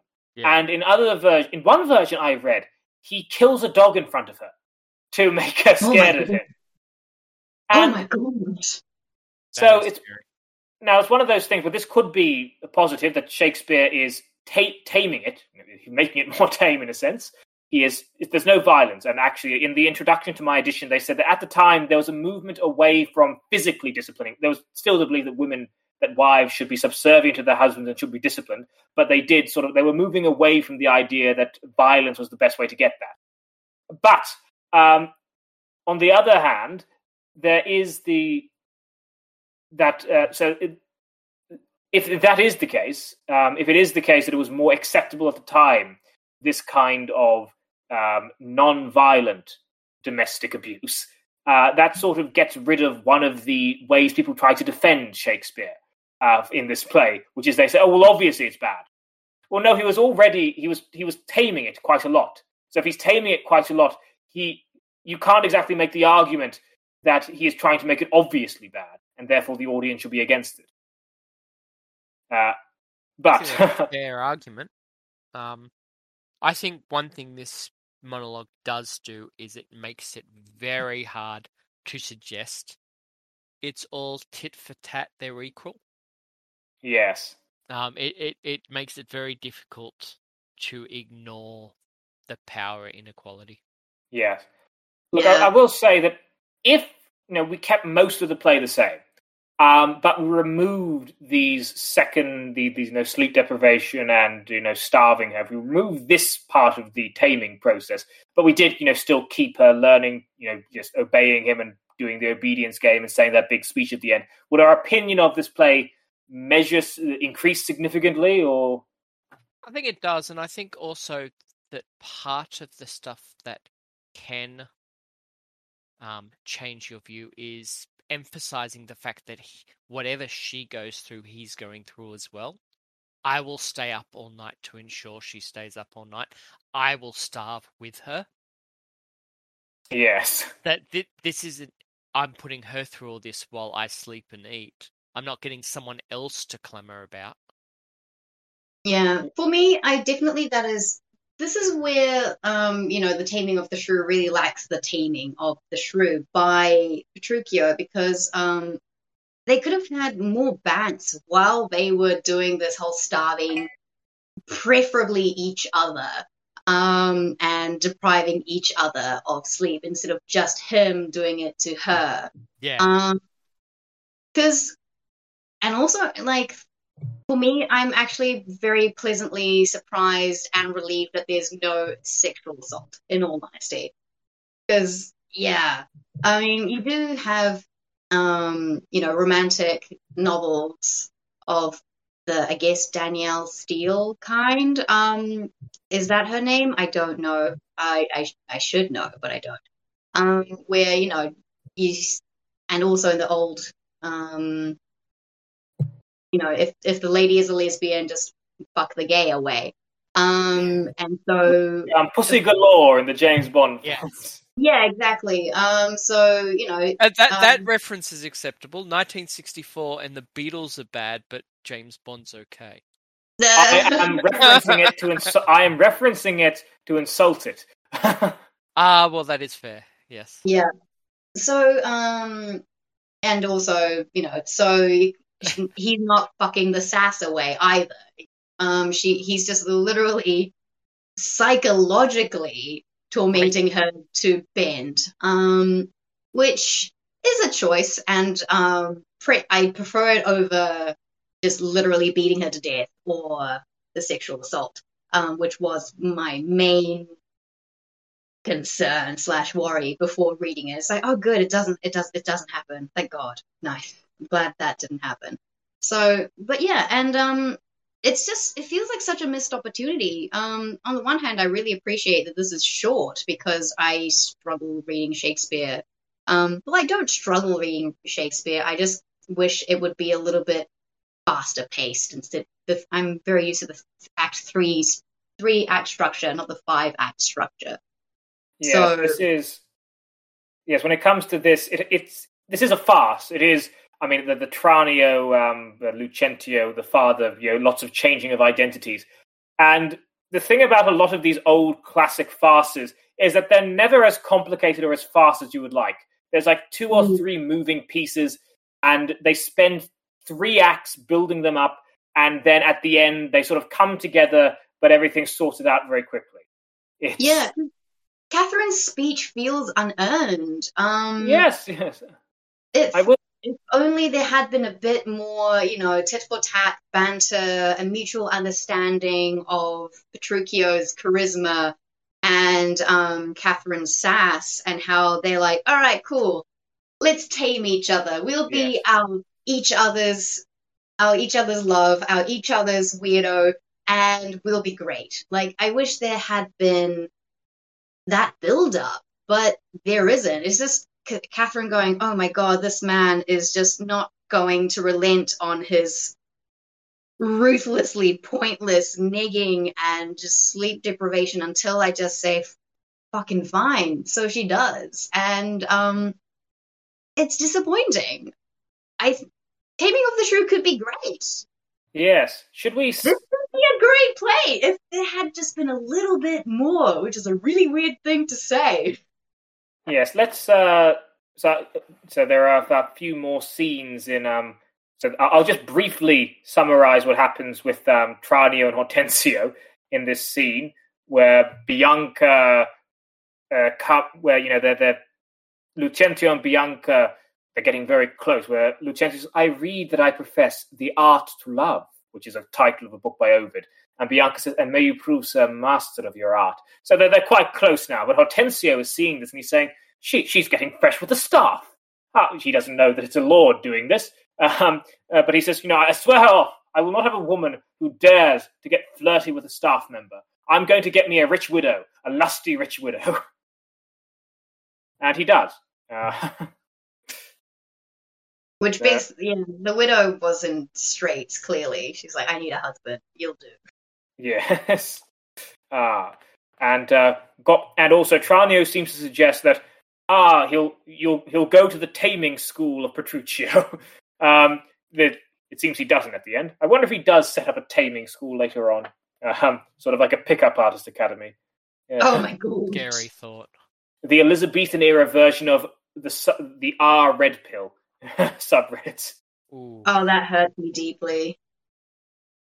Yes. Um, but then, you know, we, we have this next piece of the fast coming up where Tranio is talking to a merchant and the, basically says, Sir, can you mm-hmm. pretend to be my father and pretend to, you know, essentially talk with this guy called Baptista and pretend you have lots of credit in my favor?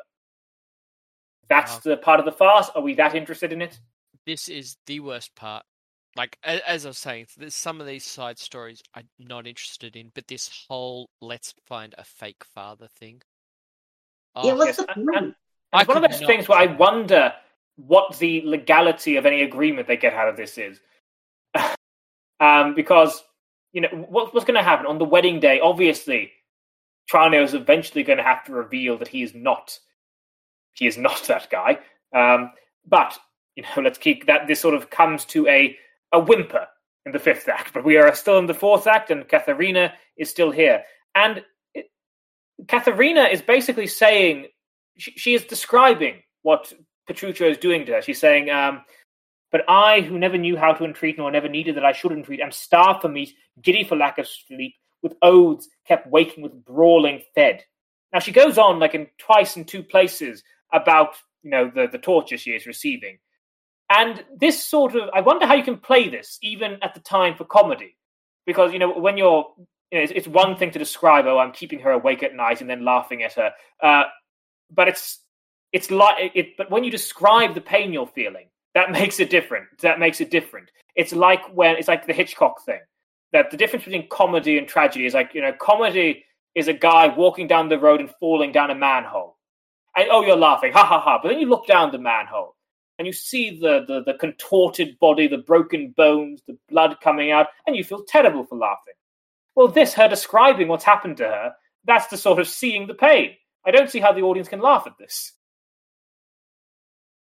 Yeah, I think this very much comes with tone, and also this is also um, where the banter should have happened between Catherine and Petruchio if Petruchio, if Catherine had gone, Petruchio, how dare you? You, you, um, my father's door. If you had, you came to my father's door and you were fed like a king, and yet here I am, your wife, and I'm, I'm a beggar in your own household. And um, if they had, you know, and, I mean, and she then, does sort of fight back a bit when she says, "Why, sir? I trust I may have leave to speak, and speak I will. I am no child, no babe. Your betters have endured me, say my mind, and if you cannot, best you stop your ears. My tongue will tell the anger of my heart, or else my heart concealing it will break, and rather than it shall I shall be free, even to the uttermost, as I please in words. So that's a bit of bants.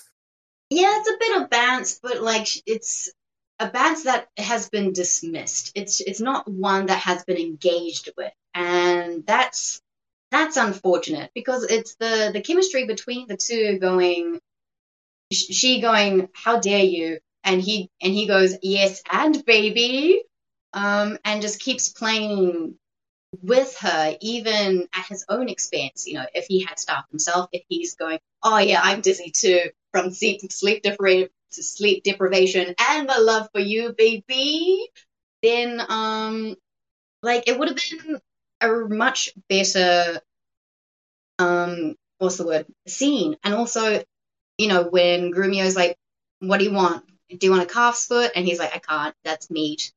And, um, no, sorry, I, I can't. That's, that's meat. It's like, well, can I just have the beef without the mustard? And he's like, uh, no, but you can't have the mustard without the beef. And then she, like, he, she strikes him. That's quite funny. You could definitely play that for laughs, especially if Petruchio had been in the same scene, like having like in, engaging and encouraging that, you know, that bit basically. So, uh, it's a missed Next opportunity. is Petruchio saying you can have food. All you have to do is say thank you. Yeah, and um, and also Petruchio going, "Hey, Hortensio, just eat it, eat it, eat it right now." Um, and having Hortensio and uh, Catherine fight over a piece of meat um, quietly, silently going, no, this is mine, or this is mine. Like, that also could have been funny. In the Taylor Burton, the, what is it, Zeffirelli version, this is actually quite funny because it's very much, uh, you know, putting something in front of a person and then taking it away. Um, putting in front of them, taking it away. But also, I'm taking it away from myself. Um, yes. Like remember, there, there's the line later on after the tailor is that oh we'll we'll both wear silly we'll both wear these old clothes we will be rich but people don't need to know that it's the mind and, that makes um, the body rich yeah and also um fucking if catherine had went to hortensio okay i will pay you to eat his meat as well. Exquisite. That would have made such a great scene. And um if Catherine had been like, all right, if my dress is going to be ugly, you better wear nothing, you know. Um, if there was, did the Emperor's New Clothes, the that did that story exist in 1700s, 1800s, 1600s, whenever? The Emperor's New Clothes is a literary folk tale by Hans Christian Andersen. Yeah, so definitely not. So actually, sources. Let's check. Andersen's It tale the is based on a 1335 story um, from Ooh, a okay. Spanish collection. So maybe he didn't know about it. So it's possible maybe he knew about it, but um, Oh man, I would love that banter when if she if he had gone, all right, this dress garbage. How it's like hat maker, get rid of it. And Catherine might have gone, all right, cool. I see a beautiful um suit for my husband on that mannequin, which is clearly you know naked. Like let's. You're an emperor to me, aren't you, sir? Why don't you wear that? That's great. Um, I just wish there had been a little bit more banter. Ooh, Actually, here we go. Um, so looking up the Spanish book that made the emp- that was influencing the Emperor's New Clothes, also influenced the Taming of the Shrew. oh. Yeah, Tale 44 of What Happened to a Man on His Wedding Day, they say influenced Shakespeare's Taming of the Shrew. So there's a very good chance that Shakespeare actually knew that story. Ah, Willie, William, you had, You had a chance there. you had a chance at this. It would have been good. Yep, because that story is about a man who married a very strong and aggressive woman. Yep, and, Damn. and that's the one where the guy killed a horse in front of her. oh, it was Ah, a horse he killed. That was the And, and then his wife, who was worried that he'd do the same to her, started obeying him. And Um. the, the man's name was Petronio. Oh. Okay. Damn. That is. Yeah, yeah. It, the the more you read it, the more you go, "Yep, this is definitely something Shakespeare read." Oh. Okay. Ah. Oh, you could have just taken one that one step further, William. Damn it. uh, see, we, we'll fix Shakespeare. We- we- Ah. this- That's what this podcast is called, right? Fixing Shakespeare. I assume it will be at some point, especially for the early plays. But yeah. let's very quickly skip over the scene where Lucentio, Tranio, and the merchant dressed as the father get to know Baptista. They're presenting themselves to him. Now get back to Petruchio and Katharina, where Ah, this is where this is where she is, let's say, beginning to go along with him. Uh, It depends. It, the level to which she's going along with him is uh, is is debatable. You know, because it does to me at least. You know, he's saying to her, "It's like, oh, it's actually nighttime." It's almost exactly the gaslighting story. Oh no, it's getting darker. And no, it's not getting darker at all, darling. It's not getting darker at all. But uh, he's saying, "Oh, the sun is out," and she says, uh, "Then God will bless it. Is the blessed sun." And he's saying, "Oh no, it's the moon out there." Oh no, it is the. Uh, okay, yes, it is the moon. It's oh no, actually, it is. Okay, so, uh, um, it is the. She says, "Then God be blessed. It is the blessed sun, but sun it is not when you say it is not, and the moon changes even as your mind." So she is saying, "You're a lunatic. You're literally what a lunatic is called." Um, so, but she's saying, "Look, I'll go along with you," and I'd say that even here, she is going along with it in a way where she is, in a sense, also taking the piss because because he's looking at this old man, um, and uh, he says to the and he says this man is actually a woman, and Katrina says, "Young budding virgin, fair and fresh and sweet." Whither away, or where is thy abode? Happy the parents of so fair a child, happier the man whom favourable stars allots thee for his lovely bedfellow. And Petruchio says, Oh, don't worry, this man is old and wrinkled. And she says, Ah, pardon, old father, my mistaking eyes, that have been so bedazzled with the sun that everything I look on seems green. Now I perceive that thou art a reverend father. So she's she's bigging this up. She is she is going so far beyond the suggestion she, he has given that she is taking the piss. Like I know what I'm saying is nonsense, but I will go along with him. I'll go along with my husband's whims.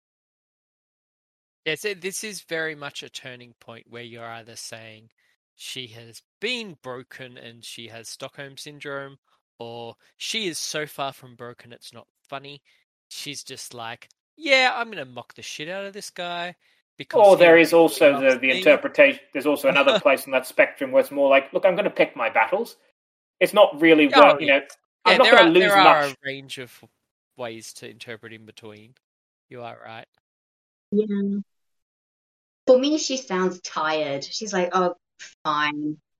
It The might as well moon, be a the rush sun, it's not moonlight now.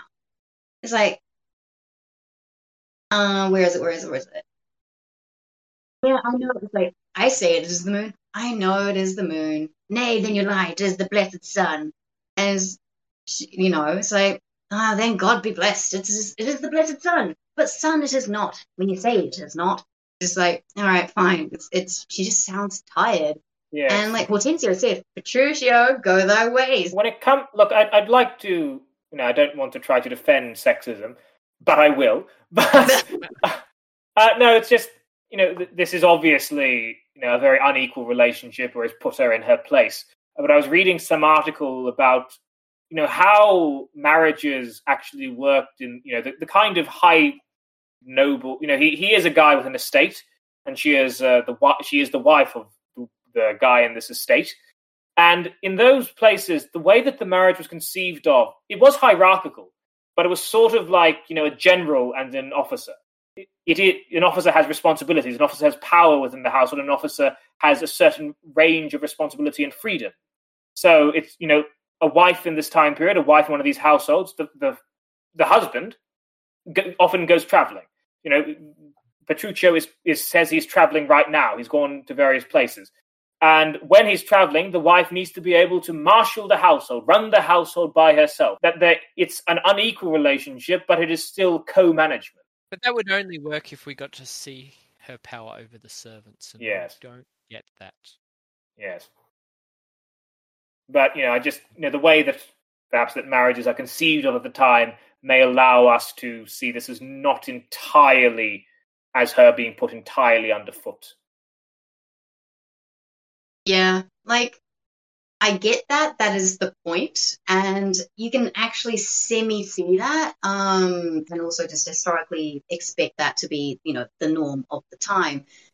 I just wish that uh, the that it was earned. I just wish that it was earned, that it wasn't so mean because they had a fun Banty moment first, and they should have had, you know, basically an honorable duel to basically figure out who is who's going to wear the pants, who's going to be the general of the household.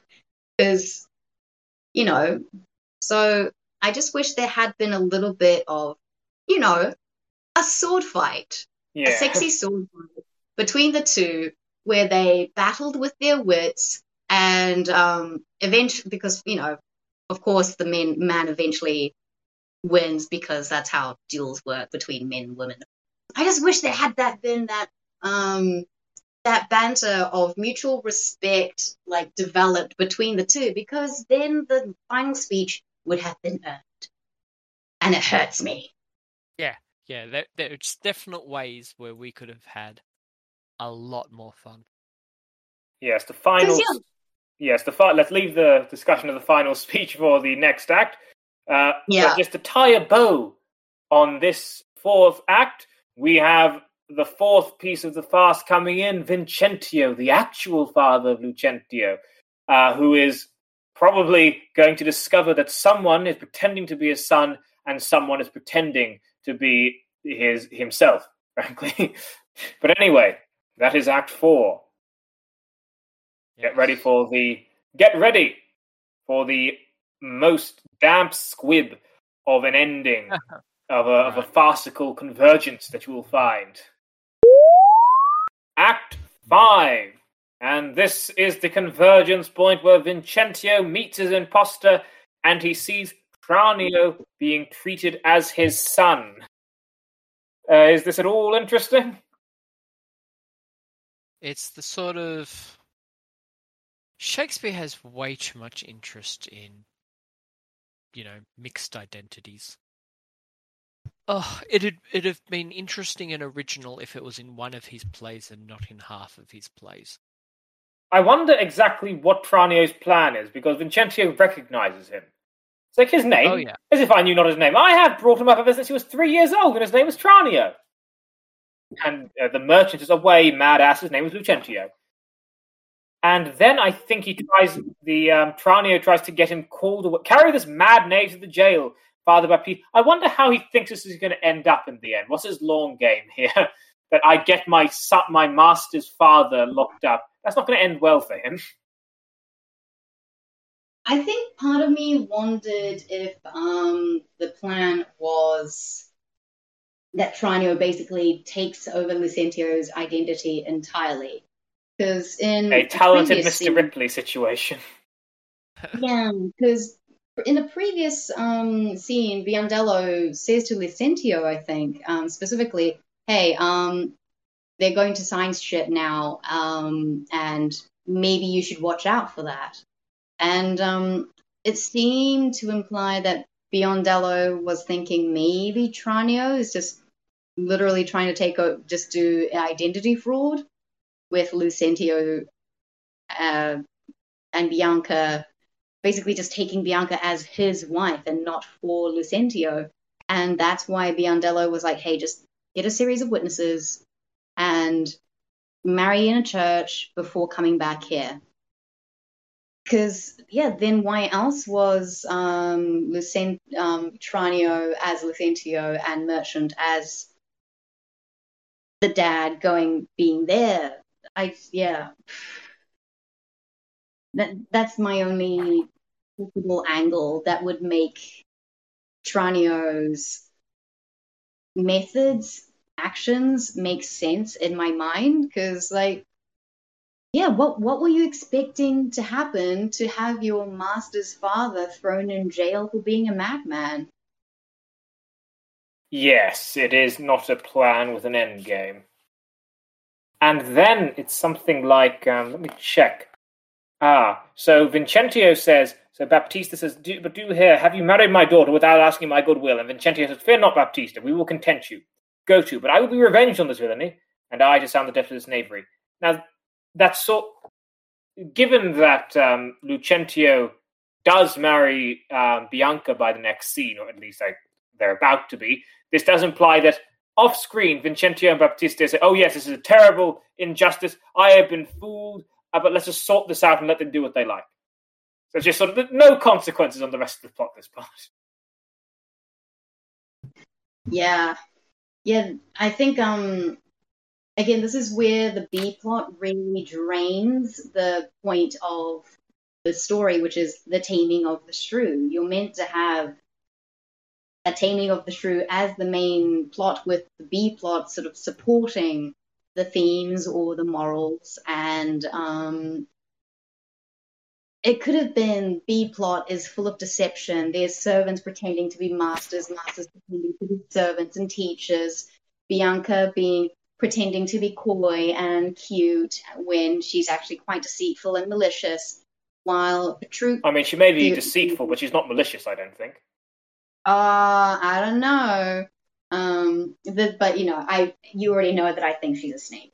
So, so in my mind, I just think B plot have been being full of deception, full of um, intrigue, useless intrigue, while the A plot of Petruchio and um, and um, what's the word, Catherine having open conflict but honest conflict um, having this battle of wits that um, basically Cat saying, I will be who I am, and you're not gonna beat me down for that. Well, Petruchio is going, hey, I dig that, but also maybe calm the fuck down just a little bit so we can have a good time, you know?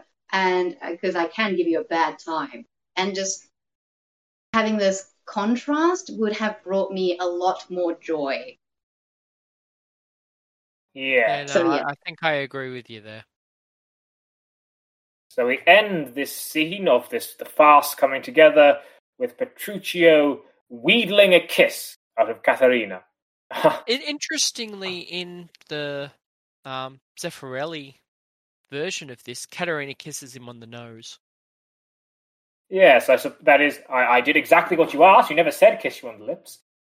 Yeah, as a way of just maintaining some sort of balance in power. And that's great. Like that is like I feel that would have been a quintessential moment that really encapsulated the vibe. And I'm using a lot of modern words that will very quickly age this podcast. Um, if it hasn't, you know, already aged badly. Well, now we get to the end, the big party. They're having a party now, and then, and then we meet Hortensio's new wife. Oh no, wait, this is Hortensio's wedding, isn't it? This is uh, This is a party to celebrate um, the Bianca's and Katerina's weddings at once. okay. Well, then we meet Hortensio's wife, who's just called Widow. Um, yeah, well, sh- that he, it's very much. Uh, oh, look at me! I got married too. yes. oh, she's Richard. I'm part of the cool club. And I didn't have to deal with all this bullshit. I just married a widow because a widow needs a man. Yeah. there is, and you know, Petruchio's basically suggests that um, he is implying that um, maybe you're having trouble with your wife. To which Widow says, Your husband, being troubled with a shrew, measures my husband's sorrow by his woe. And now you know my meaning. And then Katharina and her get into a back and forth, a very mean meeting. Right, I mean you, and I am mean indeed, respecting you. And Petruchio says, Tua, Kate! And Horten- Tua, widow. So then Hortensio calls his own wife widow. Um, but no, they're talking about her like they're like they're, they're bear baiters. So go up, go get her, get her. so I think that's somewhat endearing. Cat fight, cat fight, and the name and the lady named Cat will win the cat fight. Yes. So Petruchio's a hundred marks. My Kate does put her down. Uh, so but it comes up. It makes it a lot more expensive eventually. yes, yes, yes. So they this is where they get into the the bet, the the obedience bet. Whose wife is the most obedient? And I must say that you know even from the uh, even if I was a Victorian era gentleman who you know saying oh yes uh, let's see how obedient our wives can be. I would say this is a very undramatic way to end the play. Who will come into who will come from stage right quickest? It is so. So they make a bet that let's let's bet a hundred crowns whose wife will come when called the quickest. And what happens is that um, goes out to I. So first of all, uh, they sends a servant out to get Bianca. And Bianca says, "No, sir, I'm busy. I can't come right now." I say, "Oh, then uh, Lucian, oh damn it!" And then they go out to get the widow, and the widow says, "No, it's a trick." Which it is, basically. It is. A, it is. It's not a genuine desire to have her there. But then Katerina, she comes right away. And yes, is this even from the perspective of a sexist person? I don't think this is a very dramatic way to end a play, and not a very dramatic way to show obedience. Yeah, so Yeah. it, it really doesn't do it for me. At least for me, um, again, this kind of again, Bianca is a snake take. Um, the fact that Bianca had seemed like such a demure, quiet, general perfection of femininity goes, no, I refuse um, to come because it was Widow, Bianca, and then Katarina, right? And so Yeah. Widow says, I'm busy. And Bianca straight up refuses, and you should come to me. Like, that's quite disrespectful coming from Bianca, who had such an image of, you know, demureness and quietness and just general mm, um, vanilla white perfection. She's not doing an about face. She was just have wearing a mask all along. Um, I'm gonna stick to my. This is the hill I die on for for this for this play. Um, but yeah, uh, and then and it would have just been so much better if Bianca had been a snake all along. But um, yeah, it's it's not a very dramatic um way to end this whole loyalty thing, even with the speech at the end.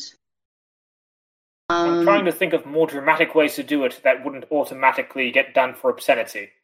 I mean, probably something along the lines of like a fairy tale. Request an impossible task, like um, having a grain, having a bag of sand and pick out all the pearls, or just giving a wife an impossible task and then saying, "Sweetie, that's impossible," or "Sweetie, how dare you think I'm going to do that? That's dumb." or her You're coming back in having thought around the impossible task, like pull out all the pearls from a, from this bag of sand, and she takes one of her own pearls, puts it in, and then takes it out again. So that might Yeah.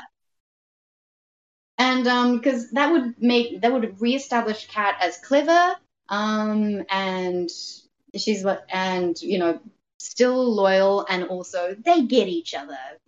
Clearly, if Petruchio had been the one to go, let's do this weird test. And I specifically say this kind of test because I know my wife would succeed at it. Um, like, if it had been that kind of loyalty test, it would have been far more interesting. And also would have let Widow be her own person as well. Um, just let her maybe get a cheesecloth, dump out the it, dump out the um bag of sand. If it had been gold sand, then she could have just panned it right on with her apron or something, because then she has like the wisdom of age, while Bianca establishes herself as a brat by going, No, I refuse. This is a servant's work. Why am I a head of a household doing this? Um, while Bianca, Cat, Cat might have been like, Here, I put in my pearl. It's far better than gold sand anyway. Um, that kind of shenanigans. That would have been a little bit more fun. But yeah. this is fanfic. Yes, yes. Uh, well, in the 17th and 18th centuries, they were quite open with just writing fan fiction versions of Shakespeare, just changing many plot elements. Um, and they did that a lot. Yes. We may have to do one of those for an episode of this podcast. The um, John Dryden version of Antony and Cleopatra. Uh, called Love Conquers All or something like that. Uh, yeah. Uh, for this particular one, David Garrick, the famous um, theatre manager, he did one did called Catherine and Petruchio, except where Catherine is spelled with a C. Yes, which is the worst sin he could have committed. um, it cuts out a lot of the um, side stuff, removes Sly, um,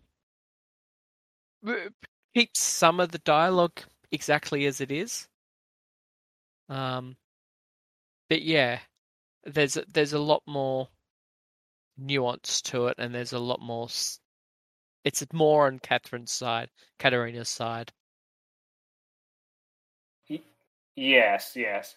And well, then we have the end. Well, you know, she's been obedient. She's done as she was told. And then we have the famous ending speech where she's saying, "You know, you wives do as your husbands tell you. Thy husband is thy lord, thy life, thy keeper, thy head, thy sovereign, one that cares for thee, and for thy maintenance commits his body to painful labour by both sea and land, to watch the night in storms, the day in cold, whilst thou liest warm of home, secure and safe, and craves no other tribute at thy hands but love, fair looks, and true obedience, little payment for so great a debt.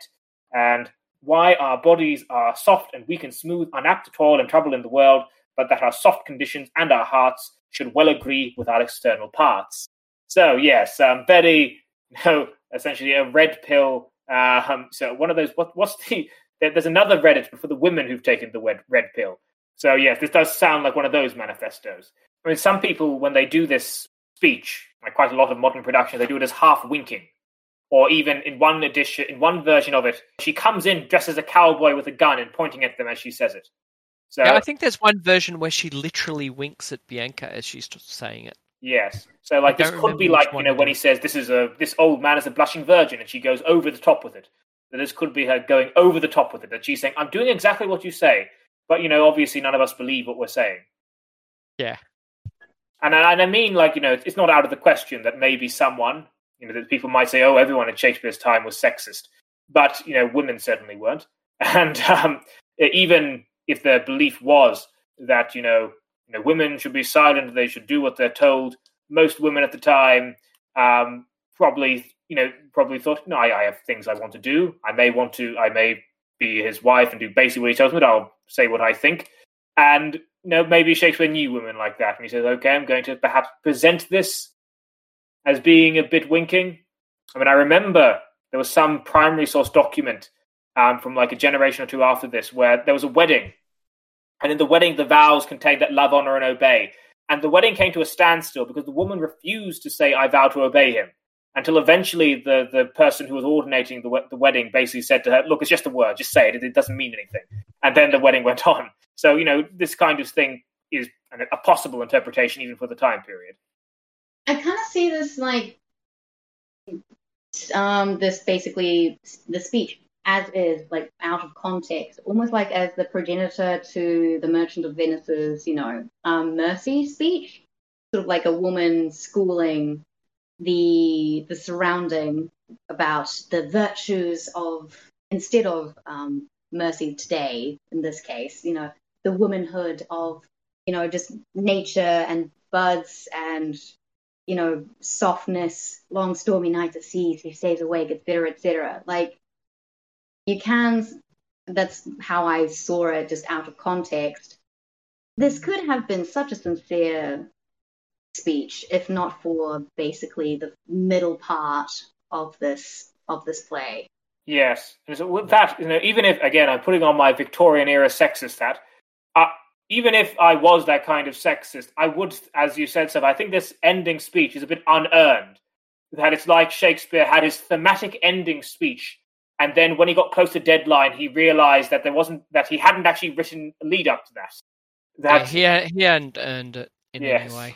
So yes, one can you know even keeping all the sexism, keeping this as sexist, and you know um, you know women should stay in the house and be underneath the man. Even keeping that as the moral of the story, this doesn't earn that final thing. It, it doesn't sort of lead up to her act. It, I don't believe she believes that. I don't believe she has earned this revelation, or Shakespeare has earned that revelation for her. Yeah, I agree with that. Yeah, and also like um, I wish she had been talking to the husbands going like if you had wanted such perfect wives, then you know you would have acted accordingly. You wouldn't have lied and cheated, or you know, um, or basically gone for crumbs. If you hadn't just went for a widow instead of beautiful Bianca and fought for her honor, then yeah, you didn't deserve it, little shits. I mean, what um, yes, on, the, on that level, you know, she she could. It depends on where she's looking when she says it. That could be the case because when she says um, um, he commits his body to painful labor both by sea and land to watch the night in storms and day in cold. Uh, yada yada. I think she says something about war at some point. Now, you know, Petruchio, he has said, "I've been in the wars." So he, so he does, so he's the one who's actually does. He's done the, you know, the things which she is saying a good husband should do, and that's why you should obey him. But Lucentio, he was just going to go to university. I don't think he's actually been out doing much. So you can imagine Lucentio just opening his eyes wide. Oh shit! Do I have to do that to deserve her obedience? Um, so that that is one way where it could be sort of directed at the husbands, where just showing the two husbands reacting to what she's saying. Yeah. oh, and but now I see our weapons are like straws, our strength like a straw's weakness, and our weakness past comparison, so that we seem to be the thing we are most are not. It's like, ma'am, you did you're not you done you done yourself bad. This is not this you you need more you, you deserve more self respect than this. Will you done fucked up? But I think actually that there was a note here that just after she wins the obedience bet, um, this is the first time that Petruchio calls her Catherine. That there was a big point earlier on where she said, "Where she are you Kate?" And she says, "No, I am Catherine." By those that do know me, and he says, and "No, there are Kate, Kate, Kate, Kate." So he's, yes. he's, few, he's, calling her by a pet name when she wants to be called Cat, Catherine, and now he's calling her Catherine. I respect you now. which is You know, a bit of a neg, but but yeah, I I think while yeah yeah it shows too much weakness and it hasn't shown her weakening very well before that. That's right. Well, this is your homework, listeners. Can you write a version of this play where the sexism is thematically deserved? I bet I can do it. Yes. You I think I think it would be easier to write a version of the play in which there's a lot less sexism. Well, that's that's where the, fact, cha- the challenge if, lies in keeping the sexism in there. If if anyone could pull off a play with zero sexism, I would be very impressed. Well, there was that one RSC one where they made, you know, that they, they changed the genders of the characters, so there's that. Well, that's still sexism. It's just something you wouldn't expect. It's it's not misogyny. It's what do you call the other version? I can't remember. Is it Miss Anne? Miss Yeah, misandry. Yeah. yeah. Well, maybe they maybe they could just make it a gay couple. In which case, that'd be far more interesting. Although, like, sucks to be sucks to be the cat because still. Maybe she's a power bottom. okay, okay. Let's. That's a that's a well, considering that we've already established that uh, Cat seems to have a, uh BDSM kink. You know, that could be wor- that could be a choice. That is an interpretation. That is a It might be workable. So, so we end. So, uh, your opinions on Bianca Sophie have been well documented. Uh, but when it comes to the ending, the way that I heard the ending reported to me, and the way I imagined it, was that oh, Bianca, she seems so uh, submissive and polite and demure. Ah, but then it turns out she's not that. And the way that this sort of was given to me was the idea that oh, actually, Lucentio and Bianca, their marriage is not that happy. That actually, she turns out to be secretly a shrew. But actually, in this, no, it's just that she she is she's you know a good wife. She's just not the kind of drop everything and come when he calls sort of wife. That Lucentio and Bianca's marriage does seem to be fairly happy. There are no signs that it's bad, even though Catherine says this is the right way to be a wife. There doesn't seem to be any indication that Lucentio and Bianca's marriage is that strained. I mean, in its defense, it only just started. Yeah. I was going to say, there's very little information about the relationship one way or the other. But I do wish to point out that it uh, it started basically on you know a bit of deceit. Um, he she's like, oh no, my dad's unhappy, and he's like, no, no, no, no, he'll be fine, he'll be fine. When are we sure about that though? I feel like she only chose him because he had the balls to be, you know, adventurous, you know, a spy in during the day coming at her window pretending to be a teacher, you know, kind of a, a young girl's idea of rom- of romantic when it's really just very creepy. Yeah, They, they don't know anything about each other except for she knows he doesn't know Latin or Greek. I mean, when it comes Yeah. to that, I mean, you know, this is old comedy. Um, you know, this is old love story. For the sake of narrative efficiency, love at first sight is very much a thing.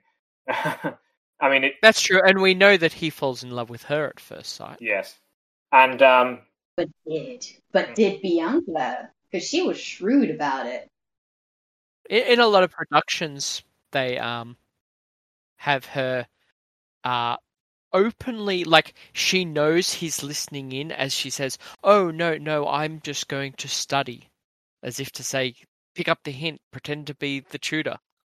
Maybe not pretend to be a whole different person, but Um, the Merchants of Venice did that far better though. Obviously. oh because it's a yeah, I agree. way. But except um, there is an in, there is an plot between Bassanio and Portia. There is possibly an implied three month period of getting to know each other. I mean, that's uh, mm, one way to get past the love at first sight thing. But when it comes, you know, in these kinds of plays, we have to accept that people do fall in love in a unusually quick amount of time. That's just a, gen- a generic thing that has to happen. That is true, and it still happens today. We see it all the time. and Yeah. that's okay. But yeah, I just feel um at least it would have served the play better if there had been a bigger contrast of you know Bianca being submissive but you know slyly and just trying to get out of her basically her dad's household. Maybe she was feeling stuffy from all the pretending to be good that she was doing. But then again, I am very biased against Bianca. So I may be running wild with my imagination. That is Taming of the Shrew. Now, I have here, as I said earlier on, I do go to a collection of criticism called The Critical Heritage. So it's a six volume series going through the entire history of Shakespearean criticism. And the very, uh, to my knowledge, the very first written review of The Taming of the Shrew is from 1691 by Gerard Langbaine, who calls Taming of the Shrew a very diverting comedy. That's it. It's a good waste of time. yes. uh, Charles Gildon in 1710 says this play is indeed dramatic, for it is all action and there is little room left for reflections and fine topics, although it would be far from regular as to time and place. It'd be perfectly so in the action, and some of the irregularities in time might easily have been prevented. Yeah, most of the stuff that these people back then had to say is either saying, "Oh, this is a comedy," this is a... and basically implying, "Oh, it's a diverting little comedy." It's uh, perfectly benign and inoffensive. I suppose the best, Yeah, as I said, the best thing that has happened to it is that the only way it could become famous is by co- becoming notorious. And the notoriety, frankly, is actually pretty tame. Ayo. yes. Ah, this is William Hazlitt, so this is jumping forward to the 19th century. And, you know, hi- his view of this, The Taming of the Shrew is almost the only one of Shakespeare's comedies that has a regular plot and downright moral. It is full of bustle, animation, rapidity of action. It shows admirably how self will is only to be got the better of by stronger will, and how one degree of ridiculous perversity is only to be driven out by another still greater. And it says, Petruchio is a madman in his senses, a very honest fellow who hardly speaks a word of truth. So that's a good description of him. And Okay. Okay, yeah, that's a take. I think it's a cop out. Yeah. Yeah. You, you know th- Mm. those lines where you say both things are true even though they're contradictory. So either way, you're right. Yeah. I think instead of honest, I think sincere might have been a better word. An honest liar and sincere liar. Because what he seemed, at least when he was being, uh, you know, a theatre sports, yes, and baby moment, he was being charismatically sincere about what he wanted and what he thought hate was. Um, I just, uh, it could have been a better play. It could I have s- been a better play. I seem to remember, you know, back to the Tamer Tamed, I seem to remember that, you know, that we don't know much about what the royals thought about performances that were given to them, but there are some record books where they give the impressions that the kings have of them. And there was once a double feature. Um, you know, one day was the, the Taming of the Shrew, the next day was the Tamer Tamed. And for the Taming of the Shrew, the record was um, pleasing. And for the Tamer Tamed, it was very pleasing. So Oh, that is that that kind of kind of sounds like the Hitchhiker's Guide to the Galaxy being edited to say mostly harmless. Yeah. Ah. but that is the taming of the shrew. Now to tie it up, let's all go through one thing we liked about this play. Greg, what was one thing you liked about this play? I liked some of the innuendo and clever banter that is there, especially in that conversation at the f- first time that Petruchio and Katerina are together. Sophie. Um, yep, definitely the sassy banter.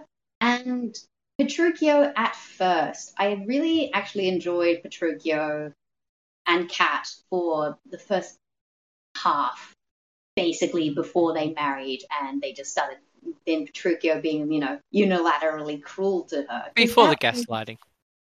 Because it was it was fun. They were they had good chemistry until until Willie was like, This is not this is this is where it needs to go. And what I liked was the induction with Christopher Sly. it's just a, a weird moment that is let's it is as we said it is the only victimless prank. It is the best kind of prank. Let's give this guy a dreamlike holiday. Now, let's talk about something we didn't like. And just just for it to be a bit challenging, let's put the domestic abuse off the table. What's something you didn't like, Greg? Oh well, uh, m- mine's easy, and that's the B plots of let's all dress up as different people, and let's bring in dressing up someone as their father, and I, ju- I just don't care. That that whole thing about the father, I just did not care one moment for. It offered nothing to me, and in fact, I'm not entirely sure that that didn't bother me more than the domestic violence. I mean, the the domestic violence was bad, but it was at least compelling and engaging. Yes. Sophie. Um, my take on the domestic violence was that yeah, it's uh I was just glad that there was no sexual assault or genuine like beating of you know each other. Thank God for that. And the creativity of the of the psychological warfare I think would have made a pretty good uh, play and may continue to do so if this eventually gets adapted into a manga or an anime. And I'm really to... I know what Sophie's up to over the next couple of weeks. I look forward to that best timeline in the future. It's going to happen. I will manifest it. Um, obviously, what I didn't like was my uh, very well documented and um, reasonable dislike of Bianca, and and how this could have been a better play. Like it had the pieces, it, they just weren't explored um, or developed well enough. So yeah, that's those are my two main dislikes of the play. A little bit disappointed that there was no book ending of the introduction, like just dropped like a hat. Unfortunate. It could have been fun. When it comes to what I disliked about this play, I mean, I will say that it ends, the climax is women coming into a room. I'd say that it, the obedience test could have been a bit more dramatic, I think. Yeah, that's definitely one too. But that is Taming of the Shrew brought to a close. Next month, so the way we're going to do this, I believe, is that we're not just going to do Shakespeare plays. We're going to broaden ourselves out. Every two two episodes, these are going to be Shakespeare plays, but then the third will be something else. And next month, we're going to do The Duchess of Malfi by John Webster. So let us contrast the Taming of the Shrew with one of the most well known, strong female characters, TM, in all of uh, Renaissance literature.